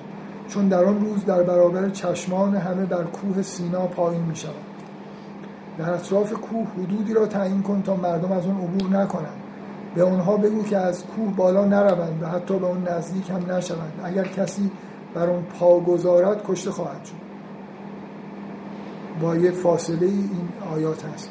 صبح روز سوم صدای رعد و برق شنیده شد و ابر غلیظی روی کوه پدید, پدید گردید. سپس صدای بسیار بلند شیپور شنیده شد و همه مردمی که در خیمگاه بودند از ترس به لرزه آمدند. آنگاه موسی مردم را از خیمگاه بیرون برد و برای ملاقات خدا در دامنه کوه ایستادند. تمام کوه سینا با دود پوشیده شد زیرا خداوند در آتش بر روی کوه نزول فرمود. از کوه دودی به سان دود کوره برخواست و تمام کوه به شدت لرزید. صدای شیپور هر لحظه بلندتر میشه آنگاه موسی با خدا به صحبت پرداخت و خدا با صدایی همچون رد به او جواب داد. وقتی خداوند بر قله کوه سینا نزول فرمود موسی در آنجا موسی را به آنجا فرا خواند و موسی هم به قله کوه بالا رفت و خداوند به او فرمود پایین برو. و به مردم بگو که از حدود معین تجاوز نکنند و برای دیدن من بالا نیایند. اگر چنین کنند بسیاری از آنها کشته خواهند شد. حتی کاهنانی هم که به من نزدیک می‌شوند باید خود را تقدیس کنند. در غیر آن آنها را هم مجازات خواهم کرد. موسی به خدا عرض کرد مردم نمی‌توانند از کوه بالا بیایند. زیرا تو به من امر کرده ای که کوه را مقدس شمرده حدودی به دوران تعیین کنم این به روایت تورات مهمترین و مقدسترین لحظه تاریخ بشر. خداوند بر یه عده ای از افراد بشر ظاهر شد. به این شکلی که اینجا داره روایت میشه. خداوند بر پیامبران ممکنه به شکلی ظاهر بشه بر عرفا تجلیاتی داشته باشه ولی نه بر یه جمعیتی از مردم عامی که همراهی پیامبری شدن. و چندان آمادگی برخورد با همچین عظمتی هم ندارن و خداوند به طور معجزه آسایی اینجا خودش رو سعی می‌کنه که بر یه قومی ظاهر بکنه صداش شنیده بشه. تا اینا به یه یقینی برسن که این پیامبر با همه معجزاتی که دیدن تا حدودی به یقین رسیدن ولی دیگه به یه جایی برسن که اصلا انگار خدا رو دیدن. که دیگه هیچ شکی در اینکه خداوند باشون ارتباط برقرار کرده نداشته باشه. دیگه همین اتفاق در تاریخ نیفتاده. همین یعنی کسی دیگه ای نه مسلمان ها ادعا دارن نه مسیحی ها ادعا دارن. مسیحی ها ادعا دارن که در زمان مسیح و بعد از مسیح روح القدس بر مردم نازل می‌شد. ولی نه خداوند به اون معنایی که اینجا ما داریم میگیم اونم بیشتر شبیه مکاشفه عرفانی بوده تا اینکه یه کوهی به لرزه در بیاد و یه اتفاقای عجیب این شکلی بیفته. بعد از این ماجراها ده فرمان نازل میشه. من فکر می‌کنم این قسمت رو نخونم. با اینکه نوشتم اگه وقت شد. بت نپرستید. شنبه رو محترم بدارید شنبه رو. روز مهمترین آین یهودیانی که شنبه دست به چیزی نزنن کار نکنن آشپزی نکنن. قتل نکنید دزدی نکنید زنا نکنید به کسی قتل نکنید به پدر و مادر احترام کنید قتل نکنید زنا نکنید دزدی نکنید شهادت دروغ ندید به همسایه طمع نکنید و همین الی آخر. بذارید فقط من این قطعه رو هم بخونم بعد نیست. بذارید جلو بدید هم شریعت نازل شد. شما توراتی که می‌خونید بعد از ده فرمان شریعت با جزئیاتی در تورات نازل میشه. با غلامان چطور رفتار بکنید؟ قربانگاه رو چطور آماده بکنید؟ مجرمین رو چطور مجازات بکنید؟ اموال رو چطور اداره بکنید؟ اعیاد بزرگتون چیا هستن؟ چجوری به عبادتگاه هدیه بکنید؟ مراسم شنبه رو چجوری داشته باشید و الاخر؟ از یه جایی در خود تورات می‌بینید که کم کم این مردم با وجود اینکه این صحنه های شگفت انگیز رو دیدن بالاخره شروع می‌کنن به تخلفاتی. مهمترین تخلفشون گوساله پرستی که در تورات اومده این چون در قرآن هم ذکر شده بعد نیست که دربارش یه صحبتی بکنیم. حداقل نیم ساعت وقت داریم درسته؟ تا هفته خب وقتی بازگشت موسی از این یه بار دیگه این موسی به سینا میره. وقتی بازگشت موسی از کوه سینا به طول انجامید مردم نزد هارون جمع شده گفتن برخیز و برای ما خدایی بساز تا ما را هدایت کنه چون نمی‌دانیم بر سر موسی که ما را از مصر بیرون آورد چه آمده است. هارون گفت گوشواره های طلا را که در گوش های زنان و دختران و پسران شماست پیش من بیاورید.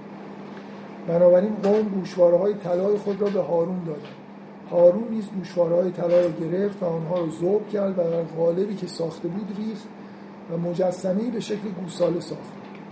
قوم اسرائیل وقتی گوساله را دیدند فریاد برآوردند ای بنی اسرائیل این همون خدایی است که شما را از مصر بیرون آورد.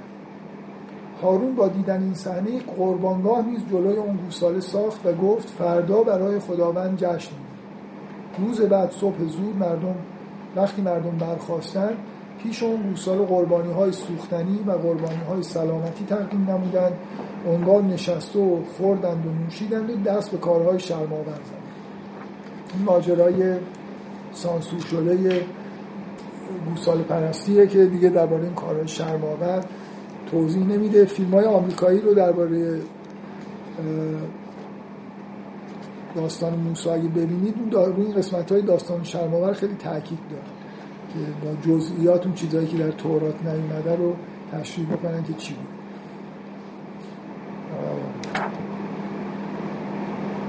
من فقط یه اینجا می‌بینید که هارونه که گوساله رو می‌سازه در حالی که در قرآن اینجوری نیست. ولی ماجرای ساخته شدن گوساله و پرستش و اینا در غیاب حضرت موسی در تورات هست. من یه قسمت کوتاه فقط می‌خونم دیگه چیزی میگه اونگاه ابری خیمه عبادت را پوشان. اینا این ماجراها تخلفات پیش میاد جلو میره مجازات میشن توبه می‌کنن تا پایان زندگی حضرت موسی. چهل سال به دلیل تخلفاتی کردن آوارگی می‌کشن در بیابان. اینا با جزئیات در تورات اومد. این قسمت رو من فقط چون یه اشاره کوچیکی در قرآن بهش هست رو می‌خوام بخونم. آنگاه ابری خیمه عبادت را پوشانید و حضور پرجلال خداوند آن را پر ساخت. به طوری که موسی نتوانست وارد خیمه شود. از آن پس هر وقت ابر از روی خیمه برمیخواست قوم اسرائیل کوچ می‌کردند و به راهنمایی آن به سفر ادامه می‌دادند. اما تا وقتی که ابر روی خیمه باقی بود قوم همچنان در جای خود میماندند. در روز ابر روی خیمه عبادت قرار داشت و در شب آتش در برابر در ابر پدیدار می‌شد و قوم می توانستند آن را ببینند. به این طریق ابر بنی اسرائیل را در تمام سفرهایشان هدایت می‌کرد. یکی از معجزات ذکر شده در تورات در مورد این دوران سفر بنی اسرائیل در بیابان هاست. نکاتی که وجود داره جدای از این چیزهایی که من خوندم این تصویری که قوم بنی اسرائیل و ادیان ابراهیمی یه ادعای عجیبی درشون وجود داره. اونم اینه که خداوند اصلا اول یه فرد رو گزینش کرده بعد گفته که من نسل تو رو برگزیدم نبوت رو در نسلت قرار میدم. این نسل قراره که صاحب یه سرزمینی باشه در جهان. و بعد موسی رو به عنوان یه پیامبر بزرگ این گزینش به اینجا رسیده که خداوند خودش رو بر این قوم بنی اسرائیل ظاهر کرده. طوری که بر هیچ بشری ظاهر نکرده بود و نخواهد کرد. و به اینا یه شریعتی داده باشون عهدی بسته که باید به این عهد وفادار باشن اصلا ازشون نخواسته تبلیغ دین بکنن. اینا قومی هستن که دین الهی رو قرار خودشون رعایت بکنن. پس حرف از یه عهد خاصی حتی یادتون باشه این عبارت در تورات اومده. قوم خاص من خواهید عهد خاصی بین خداوند و بنی اسرائیل که فرزندان ابراهیم هستن. و این عهد اساسش اینه که شریعت رو رعایت بکنن. ده فرمان و سایر چیزهایی که گفته شده رعایت بکنن. از انبیا مثلا پیروی بکنن. هر چیزی در تورات اومد. به عنوان پیرو فرامین الهی باشن. قوم خاص خدا بودن یعنی ماجرای قوم بنی اسرائیل. ببینید اینکه یه جور دین موروسی و قومیه واقعا در تورات قید شده. برای ما احتمالا یه اطلاعات عجیب و غریبی ما دین و قومی بهش نگاه نمی کنیم ولی یهودی ها دارن ادعا می‌کنن که دینشون قومیه. برای همین اهل تبلیغات برای دین خودشون نیستن. بعد از حضرت موسی قرنها گذشته اینا فراز و نشیر زیادی در یکتاپرستی داشتن. فراز و نشیر زیادی در قدرت سیاسی داشتن. اوج دورانشون حکومت داوود و سلیمان بوده که به یه شوکت و پادشاهی رسیدن که همیشه آرزوی برگشت به همون دوران دارن. و بعدش هم بتپرست شدن مثلا به این شکل مجازات شدن که اسیر بابلی ها شدن مدتی در اسارت در اونجا بودن. بعدا ایرانی ها پادشاهشون کوروش اومده بابلی ها رو شکست داده اینا رو دوباره کوچ داده به سرزمین مقدس خودشون و بهشون کمک کرده که معبد ویرانشون رو بازسازی بکنن. این تاریخیه که ما از بنی اسرائیل می‌دونیم و از یه جایی به بعد در انتظار مسیح هستیم. یه فرد مقدسی قرار ظهور بکنه که پادشاهی داوود رو براشون تجدید بکنه و اینا رو دوباره به دوران مجد و عظمتشون. این تعبیر یهودی هست. چقدر این حرف درستی یا غلطه؟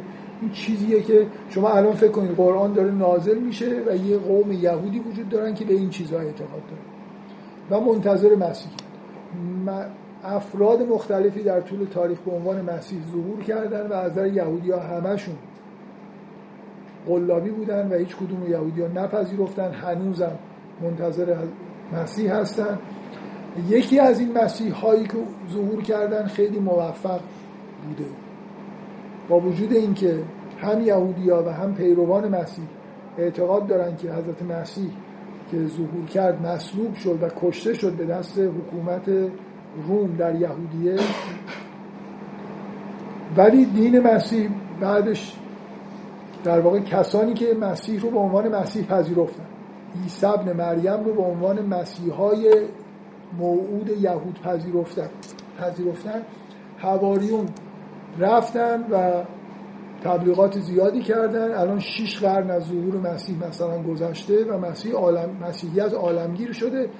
چرا؟ برای خاطر اینکه مسیحی ها از محدوده بنی اسرائیل پاشون رو فراتر گذاشتن. تبلیغ کردن. کاری که یهودی ها.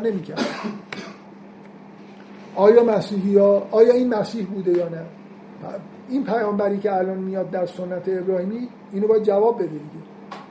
آیا عیسی ابن مریم مسیح بوده یا یک کس دیگه مسیح بوده یا مسیح هنوز نیومده؟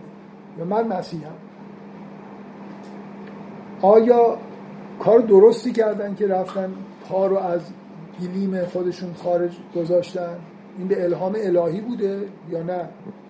چون یهودی ها اینا رو در واقع نمیپذیرفتن و نمی‌تونستن با اونا مهاجه بکنن رفتن کم کم تو ترکیه و جاهای دیگه تبلیغات کردن و پیروزی هایی که به دست آوردن مثل مسیحی شدن دوتا امپراتوری این چقدر در سنت ادیان ابراهیمی بوده یا نه؟ انحراف از سنت. اینا سوال دیگه بالاخره. باید جوابش رو حداقل مسلمان ها بدونن اگه دین جدیدی دارن بعد مسیحی های کار عجیبی دیگه ای هم کردن که اینم خیلی مهمه. شریعت و ملغا اعلام کردن. یعنی شریعتی که با این تجلی خداوند به صورت ده فرمان و بعدا جزئیات شریعت و روز شنبه و اینا رو ملغا اعلام کردن. و یه جور شریعت جدیدی برای خودشون درست کردن. حالا با الهام الهی بوده. الان این پیامبر جدید که به همون خدایی که این وحی سنت ادیان ابراهیم رو هدایت کرده میگه و اصلا با جواب این سوالا رو بلد باشه دیگه. این شریعت مسیحیت از کجا اومده؟ اینا غسل تعمید میدن اشای ربانی دارن نمی‌دونم به جای شنبه یک شنبه ها تعطیلن. خیلی مشکوکه. بعد شرط رستگاری رو ایمان به مسیح می‌دونن. خیلی چیزای جزئیاتی که نسبت به جزئیات شریعت یهود بسیار ساده تره ولی بالاخره کلیسا دارن طبقه روحانی دارن غیر از اون کاهنان قوم یهوده که اونا از فرزندان مثلا یکی از اسبات بنی اسرائیل بودن و آداب خاصی داشتن. همه اینا به هم خورده. مثلا این دین کاملا یه دین جدیدی شده. الهیاتشون هم با الهیات یهودی فرق داره. اعتقاد به تسلیس دارن پسر خدا روی زمین اومده. استفاده ای که از داستان آفرینش می‌کنن که گناه اولیه اتفاق افتاد کاملا چیز جدیدیه که در سنت یهودی به این شکل سابقه نداشته. بالاخره اینا حرفا حرفای ج... آیا اینا در الهامات روح القدس انحراف از دین یهود اینا چیزای ابهاماتیه که اگه یه پیامبر جدیدی اومده باید به این پرسش حتما جواب بده.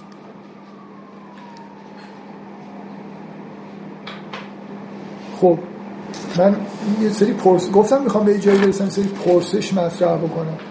پرسش ها اینه که انبیاء بنی اسرائیل توی جغرافی های دیگه از نسل اسحاق بودن. اینجا چجوری دین ابراهیم می‌خواد نه جغرافیاش می‌خوره نه به نظر می‌رسه ربطی به بنی اسرائیل داره. این جزء انبیاء بنی اسرائیله. پیامبر می‌خواد ادعا بکنه که از فرزندان اسحاقه که مثلا یه روزی کوچ کرده اومده اینجا.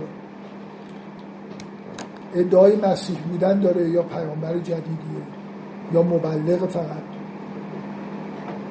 وقتی که ظهور می‌کنه مردم رو دعوت به توحید و نماز می‌کنه. نماز رو داره به سمت اورشلیم می‌خونه. به سمت معبد مقدس یهودیا می‌خونه یعنی چی؟ یعنی پیرو آین یهوده تجدید کننده آین یهوده بالاخره. اونجا یه چیزی معبد مقدسی یهودیا دارن که هدایا می‌برن قربانگاهشونه یا اعمالی مثل حج سالانه انجام میدن. آیا این پیامبر جدید حضرت عیسی رو به عنوان مسیح قبول داره یا نه؟ عهد, عهد جدیدی داره بس. مسیح ها اومدن. یهودی ها میگن یه عهدی در تاریخ بسته شد و ما وارثان اون عهد هستیم. مسیح ها اومدن گفتن اون عهد عتیق بوده. یه نیو تستامنتی هم داریم. عهد جدیده. با اومدن عیسی ابن مریم با اومدن مسیح عهد تجدید شده. عهد جدید اینه. حالا اینجا یه عهد سوم داره بسته میشه. چی شد؟ اینجا بالاخره این معاهدات دارن. زیاد میشن. ولی چجوری خداوند چند تا عهد میبنده؟ شریعت های مختلف نازل می‌کنه ها؟ من می‌خوام یه مقدار از خرق عادت بشه براتون. یه چیزای عجیبی اینجا بالاخره وجود داره دیگه ها بعد این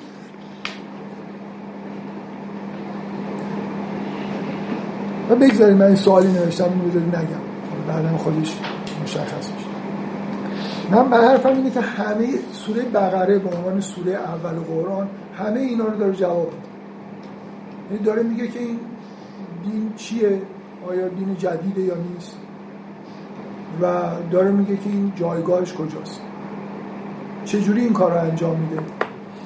سوره بقره یه مقدمه ای داره که چون شما مقاله علمی اگه می‌خواید بنویسید یا کتاب مقدمه رو آخر می‌نویسید دیگه. مقدمه سوره هم آخر ما بررسی سوره, مق... سوره بقره مقدمه داره از همون الف لام میم کتاب تا داستان آفرینش. من داستان آفرینش هم فعلا بهش کار ندارم اونم جزء مقدمه حساب کنم از اینجا در واقع سوره بقره شروع میشه که خطاب می‌کنه به بنی اسرائیل.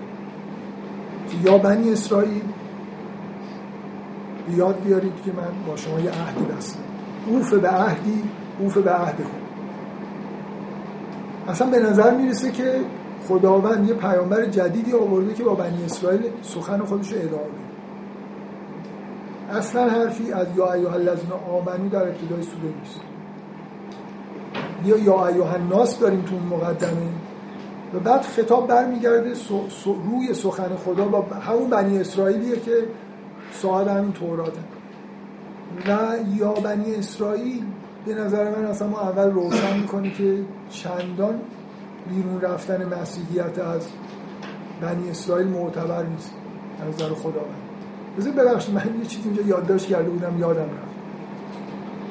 اول گاهی اوقات یه چیزایی که نیست خیلی مهم مهمه. نه رومی در این یه سوره اومده یه دینی داره ظهور می‌کنه. کوچکترین اشاره به امپراتوری ها در این سوره یک جای قرآن کلمه روم اومده. اونم یه آیه است بوده نبودش با محتوا. من می‌خوام چیزی که در قرآن نیست. الان من به شما بگم که در قرن ششم مثلا بعد از میلاد یه اتفاقی داره میفته دنیا اون موقع چجوری بلافاصله ذهن ما میره که چه حکومتهایی وجود داره. چه ارتباط اون نظر نظامی جنگ کردن اون چیکار کرده اون مستعمره فلان شد.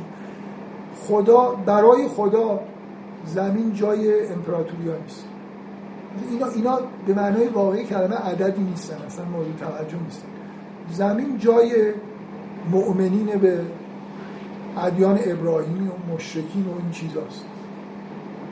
شما کلا سوره سوره بقره رو می‌خونید اگه ندونید دنیا چه خبره فکر می‌کنید در دنیا یهودی ها و مسیحی وجود دارن و حالا یه عده عرب بت پرستی که اینجا یه عقاید جدید داره بهشون ترویج میشه.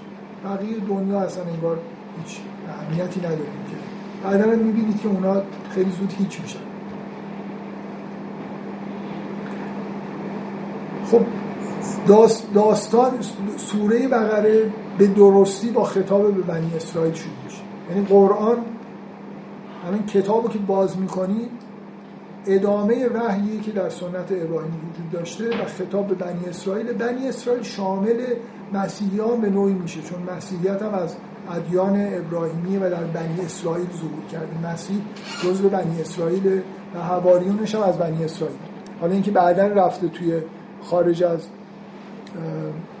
بنی اسرائیل ترویج پیدا کرده اون یه بحثی درست. خداوند در سوره بقره اکثر این چیزهایی که الان شنیدید رو تایید می‌کنه. نه خرافه است نه داستان ساختگی قوم یهود واقعا خداوند بر بنی اسرائیل ظهور کرد. واقعا خداوند با اینا عهد خاصی بست. انی فضل تو کن علال اینا یه جوری برگزیده قوم برگزیده روی زمین هستن چون پدرشون ابراهیمه و به ابراهیم این وعده داده شده. اینا شریعت خاص از خداوند گرفتن. قرار بوده این شریعت رو رعایت بکنن. تخلفات کردن. تأکید در سوره بقره اینه که این اتفاقا افتاده و ببینید که هی تخلف کرد.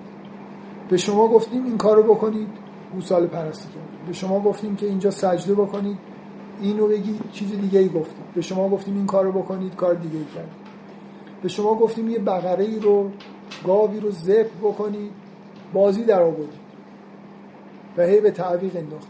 این داستان ها پشت سر هم دیگه میاد خطاب قرآن به بنی اسرائیل و داره با بنی اسرائیل صحبت می‌کنه.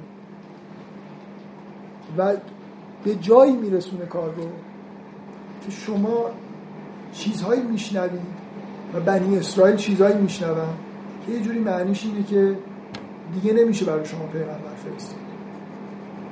پایان این خطابا اینی که به بنی اسرائیل یادآوری میشه که شما انبیا رو کشتید. حداقل خودشون تایید میشه توسط قرآن که عیسی ابن مریمی که شما سعی کردید بکشیدش مسیح شما بود.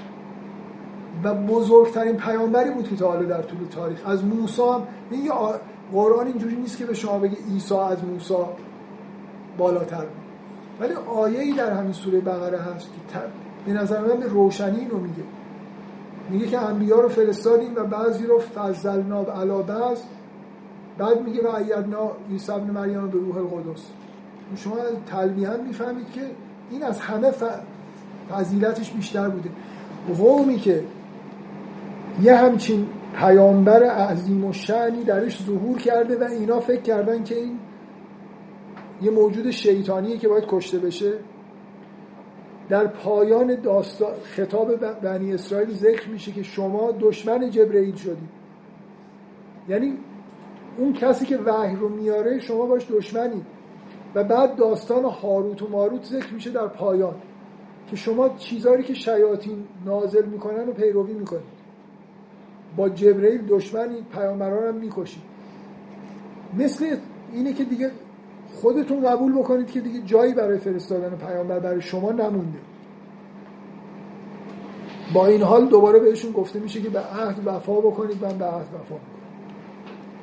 ولی دیگه خطاب به بنی اسرائیل از بین میره.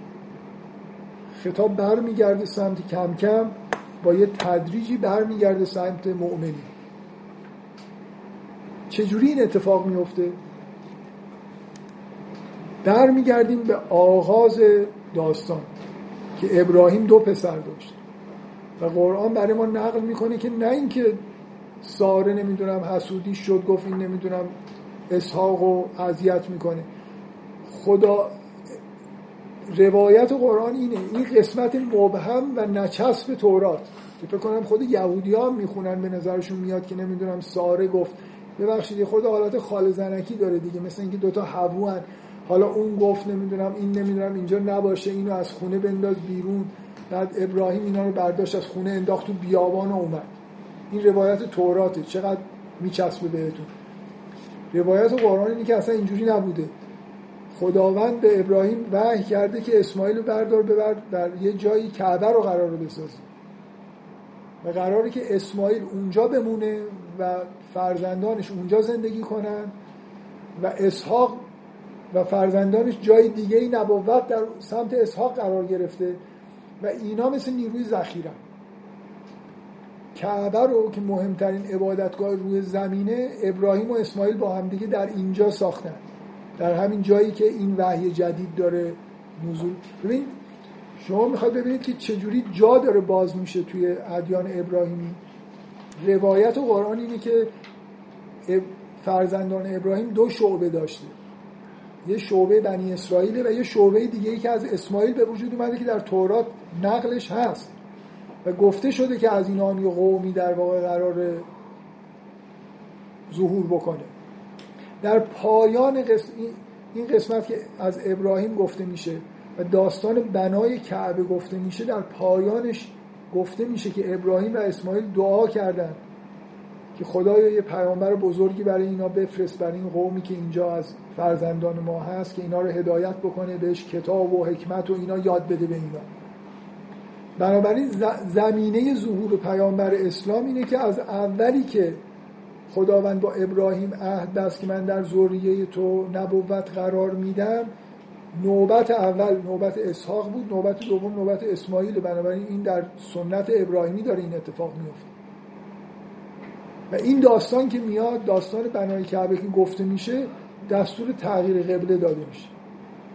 این جایی که می‌بینید پر از بت شده اینجا مهمترین مرکز توحید جهان. و شما باید به این سمت از این بعد نماز بخونید. تغییر قبله از اونجا از قبله یهودیا به این قبله یعنی تغییر از بنی اسرائیل به سمت بنی اسماعیل. یعنی دیگه ماجرای بنی اسرائیل یه جوری تموم شد. خطاب های اولیه اومد. بهشون گفته شد که شما چی کار کردید که کار به اینجا رسیده و حجتی ندارید که بخواد نبوت در بین شما ادامه پیدا بکنه. مسیح هم به عنوان حسن ختام انبیا اومد. انبیا بنی اسرائیل و شما سعی کردید بکشیدش. غیر از مسیح کسای دیگر هم کشتید از انبیا رو. حضرت زکریا هم کشته شده که از انبیاء بزرگ انبیاء کوچکتری هم کشته شدن. کلا اواخر دوران بنی اسرائیل کلا انبیا رو بیشتر می‌کشن تا اینکه ازشون استقبال بکنن. داستان به اینجا می‌رسه که پس ماجرا ماجرای همون ابراهیمه منتها در شعبه اسماعیلیش. اینا از اول به دستور خدا اینجا رو مثل نیروی ذخیره خداوند سالم نگه داشته. حالا پیامبر بزرگ اینجا ظهور کرده و قبلگاه اینا این کعبه که همون ابراهیم ساخت.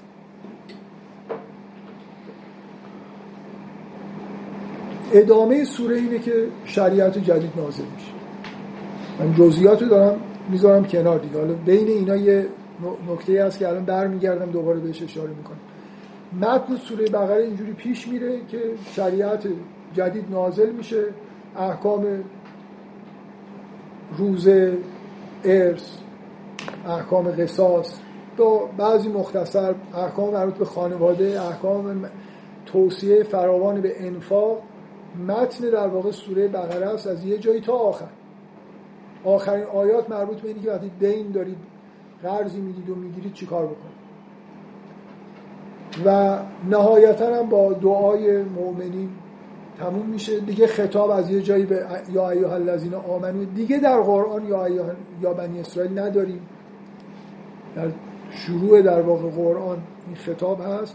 دیگه خطاب به یا ایها الذین آمنوه و یه قوم جدید یه امت جدید اینجا با, با آیه تغییر قبله و نزول شریعت امت جدیدی در سنت ادیان ابراهیمی ظاهر شد این فضای کلی سوره بقره است. که از آیه اول حالا کم کم به اینجا برسیم که از آیه اول تا آیه آخر کاملا در خدمت اینه که این تغییر و تحولات بیان بشن مستدل بشن و شما در واقع به این نتیجه ای که قرار تو سوره بقره برسید برسید.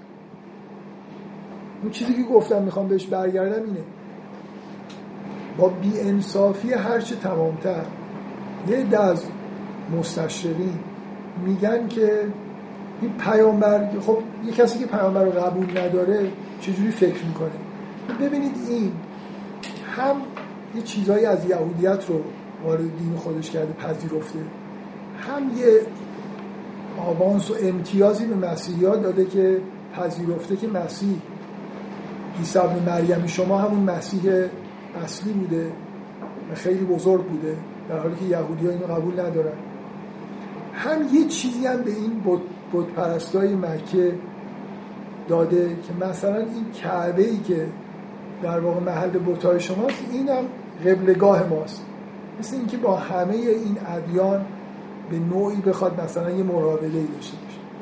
هر آدم عاقل نیم خوشیاری می‌فهمه که یه همچین کاری نتیجهش اینه که هم یهودی ها دشمنت بشن هم مسیحی ها دشمنت بشن و همون بت پرستایی که میگن این فردا می‌خواد بیاد اینجا این بوتا رو بینید خونه بوتای ما رو برداشته کرده قبلگاه فردا مدعی میشه که همینجور هم شد دیگه. شما بدین بوتا رو اینجا بندازید بیرون. نه فقط پیامبر من می‌خوام سوره بقره محتواش طوریه که کاملا مشخصه که همه در علیه این امت جدید با هم دیگه همدست خواهند کما اینکه می‌بینید یهودی ها با مشرکین علیه اینا همدست شدن. در جنگ ها در درون مدینه.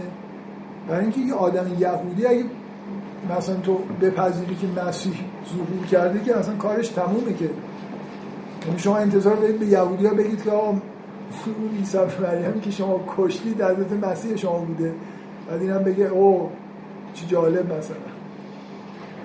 مسیحی ها مثلا مسیح میگن پسر خداست و اصلا یه الهیاتی دارن که شما صد درصد دارید میکوبیدش که این شرکه اینا میان پشتیبان شما میشن. و بت پرستان که شما دعوت به ضد عقایدشون می‌کنید تازه اون خونه هم می‌خواید ازشون بگیرید. من می‌خوام بگم آگاهی نسبت به بی انصافی میگم یه می‌کنن اگه فکر می‌کنن که یه جور آوانس دادن به ادیان موجوده اینه که در خود قرآن شما به سراحت می‌بینید که این آگاهی وجود داره که اصلا اوضاع خوب نخواهد یعنی شما بلا فاصله بعد از آیات تغییر قبله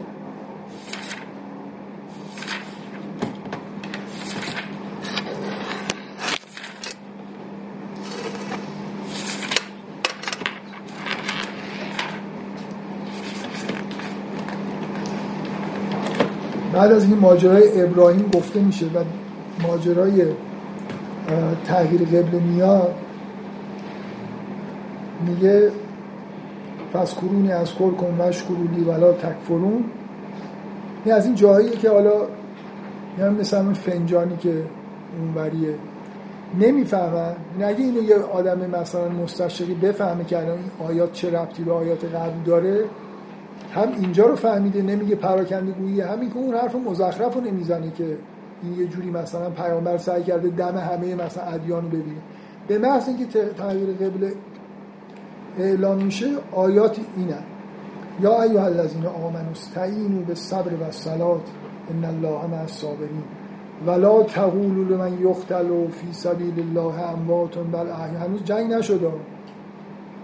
میگه نگید لمن یقتل فی سبیل الله امواتون بل احیاء ولکن لا تشعرون.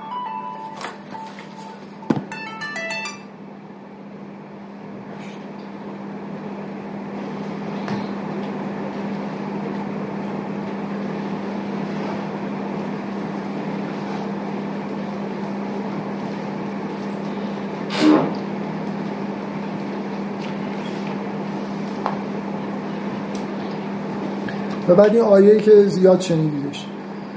و نبلون نکن به شیء من الخوف و الجوع و نقص من الاموال و الانفس و الثمرات و بشر الصابرین الذين اذا اصابتهم مصیبت.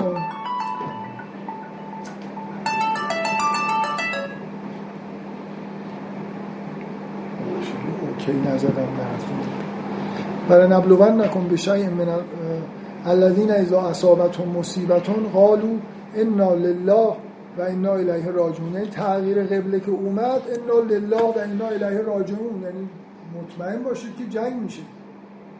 نه اونا وای میستن که شما برید کعبه رو از با پاکسازی بکنید. نه اینا وای میستن دست رو دست هم می‌ذارن که شما یه دین ابراهیمی جدید دارید اعلام می‌کنید. که نمی‌دونم هر عقاید اصلیشون زیر سوال بره. بنابراین اوضاع یعنی این پراکندگی که نیست یه جور بیان به اصطلاح بلاغیه که بدون اینکه به مردم بگی آقا وای به حالتون حالا چی میشه ولی این آمادگی این که آماده جنگ باشید. اینا به شما حمله خواهند کرد اینا سعی می‌کنن شما رو بکشن. از الان میگید که اون کشته خواهند شد اینا رو نگید که امواتون بل احیاء عند ربهم یرزقون. از الان هم شروع کنید بگید انا لله و انا الیه راجعون. و اتفاقی هم که افتاد همینه. سوره بقره قبل از جنگی سوره بقره سوره آغاز در واقع. ببینید تا وقتی که یه گروهی هستن به توحید و یکتاپرستی و اینا دارن دعوت می‌کنن حرفای اخلاقی می‌زنن لزوما جنگ نمیشه. ولی اگه ادعای مالکیت کعبه بکنن خودشون رو به عنوان یه دین ابراهیمی تو چارچوب ادیان ابراهیمی قرار بدن معلومی که همه بر متحد میشن.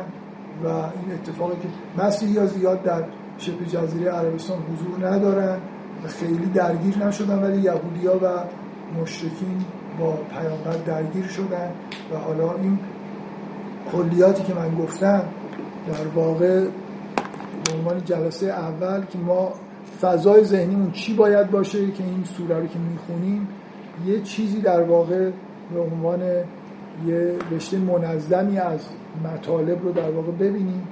الان وقت اینه که صد تا سوال جدید مطرح مقدمه چرا اونجوریه؟ این تقسیم سگانه یعنی چی؟ و همینطور می‌تونید فکر کنید که الان خیلی چیزها رو هنوز نفهمید. داخل خود این قطعه ها جریان داستان هایی که داره نقل میشه چی هستن احکام چرا به این ترتیب دارن میان کدوم حکم اول میاد؟ هر چیزی رو می‌تونید سوال بکنید که خب حالا اگه کلیتش مثلا اینه مثلا چه دلیلی داره که چهار صفحه درباره انفاق تو این سوره صحبت میشه؟ من می‌تونم سوال بکنم که اسم سوره چرا بقره است؟ درسته یه داستانی اونجا نقل شده که درباره کشتن ذبح بقره است ولی دیگه چیز دیگه ای نبود. مثلا نمی‌شد اسم سوره یا بنی اسرائیل باشه اسم سوره پیشنهاد بدید. قبله باشه. سورت القبله.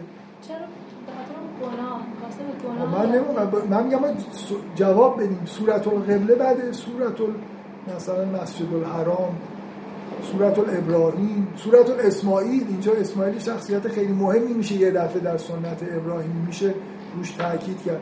اسم سوره از گاو. و از اینجا اومده که یه داستانی توی اون داستانهای تخلف بنی اسرائیل هست که درباره گاوه. یعنی گاو بکشید اونا نمی‌کشن و هی بازی در میارن تا اینکه آخرش می‌کشن. برای چی اسم این سوره گاو؟ صد تا سوال هم می‌تونم الان فل بداهه بپرسم همینجور ورق بزنید بگید این آیه چرا اینجا اومده؟ چرا وسط اون حکم این داستان یه دفعه اومد؟ و الاخر حالا انشالله تو جلسات بعد اینا, اینا هم جواب میدیم. این آقای الان یه دفعه به ذهنم رسید. این آقای آتنبرو که معروف ترین مستندساز دنیاست امکان نداره کسی ندیده باشدش. بالاخره تلویزیون ده بار اگه روشن کرده باشید یه بار یه مستند آتنبرو داره پخش میشه. پیر الان دیگه پیرمردیه 50 سال داره برای بی بی سی مستند می‌سازه. یه بار توی مستند ده قسمتی داره درباره پرندگان. پایان قسمتش میگه که پرنده تمام مدت دارن می‌خونن و فلان و اینا در قسمت بعد می‌خوایم به شما بگیم که اینا چی میگن. یه خود وای میسته میخنده و قسمت تموم میشه. حالا منم ادعام داره به اینجا می‌رسه که جلسه آینده دیگه همه آیه ها رو مثلا با تمام کلماتش میگه. هی رزولوشن رو زیاد می‌کنه. یعنی الان شما یه کلیت انگار از فاصله چند کیلومتری دارید یه مطلبی رو می‌بینید که سر و تهش چجوری به هم وصل میشه. سرش هنوز نمی‌دونید چجوری وصل میشه. ولی هر چی که جلوتر بری این قطعه ها کوچیکتر میشن تا اینکه نظمی که توی کل در واقع سوره هست رو ببینید یه جایی حتی به آیه هم ممکنه برسیم که الان شما یه قطعه کوچیک انا لله و انا الیه راجعون رو روش آخرش فوکوس کردم که این چرا اینجاست و علتش و یه آیه توی قرآن هست. خیلی جالبه. حالا من دفعه بعد این آیه تاکید می‌کنم. سراحتا میگه شما فکر می‌کنید که اینا به شما ایمان میارن. یعنی پیغمبر می‌خواسته یه کاری بکنه که یهود و مسیحی ها بهش ایمان یعنی همچین توهمی مثلا وجود داشته که اگه یه خورده عقاید اونا رو بپذیرم یه خورده عقاید اینا یه خورده عقاید اونا مثلا یه اتفاق خوبی میفته تو خود قرآن عینا آیه میگه که شما انتظار نداشته باشید اینا به شما ایمان نمیارن. اینا باید منتظر باشید که اینا سر شما رو از تنتون می‌خوان جدا بکنن.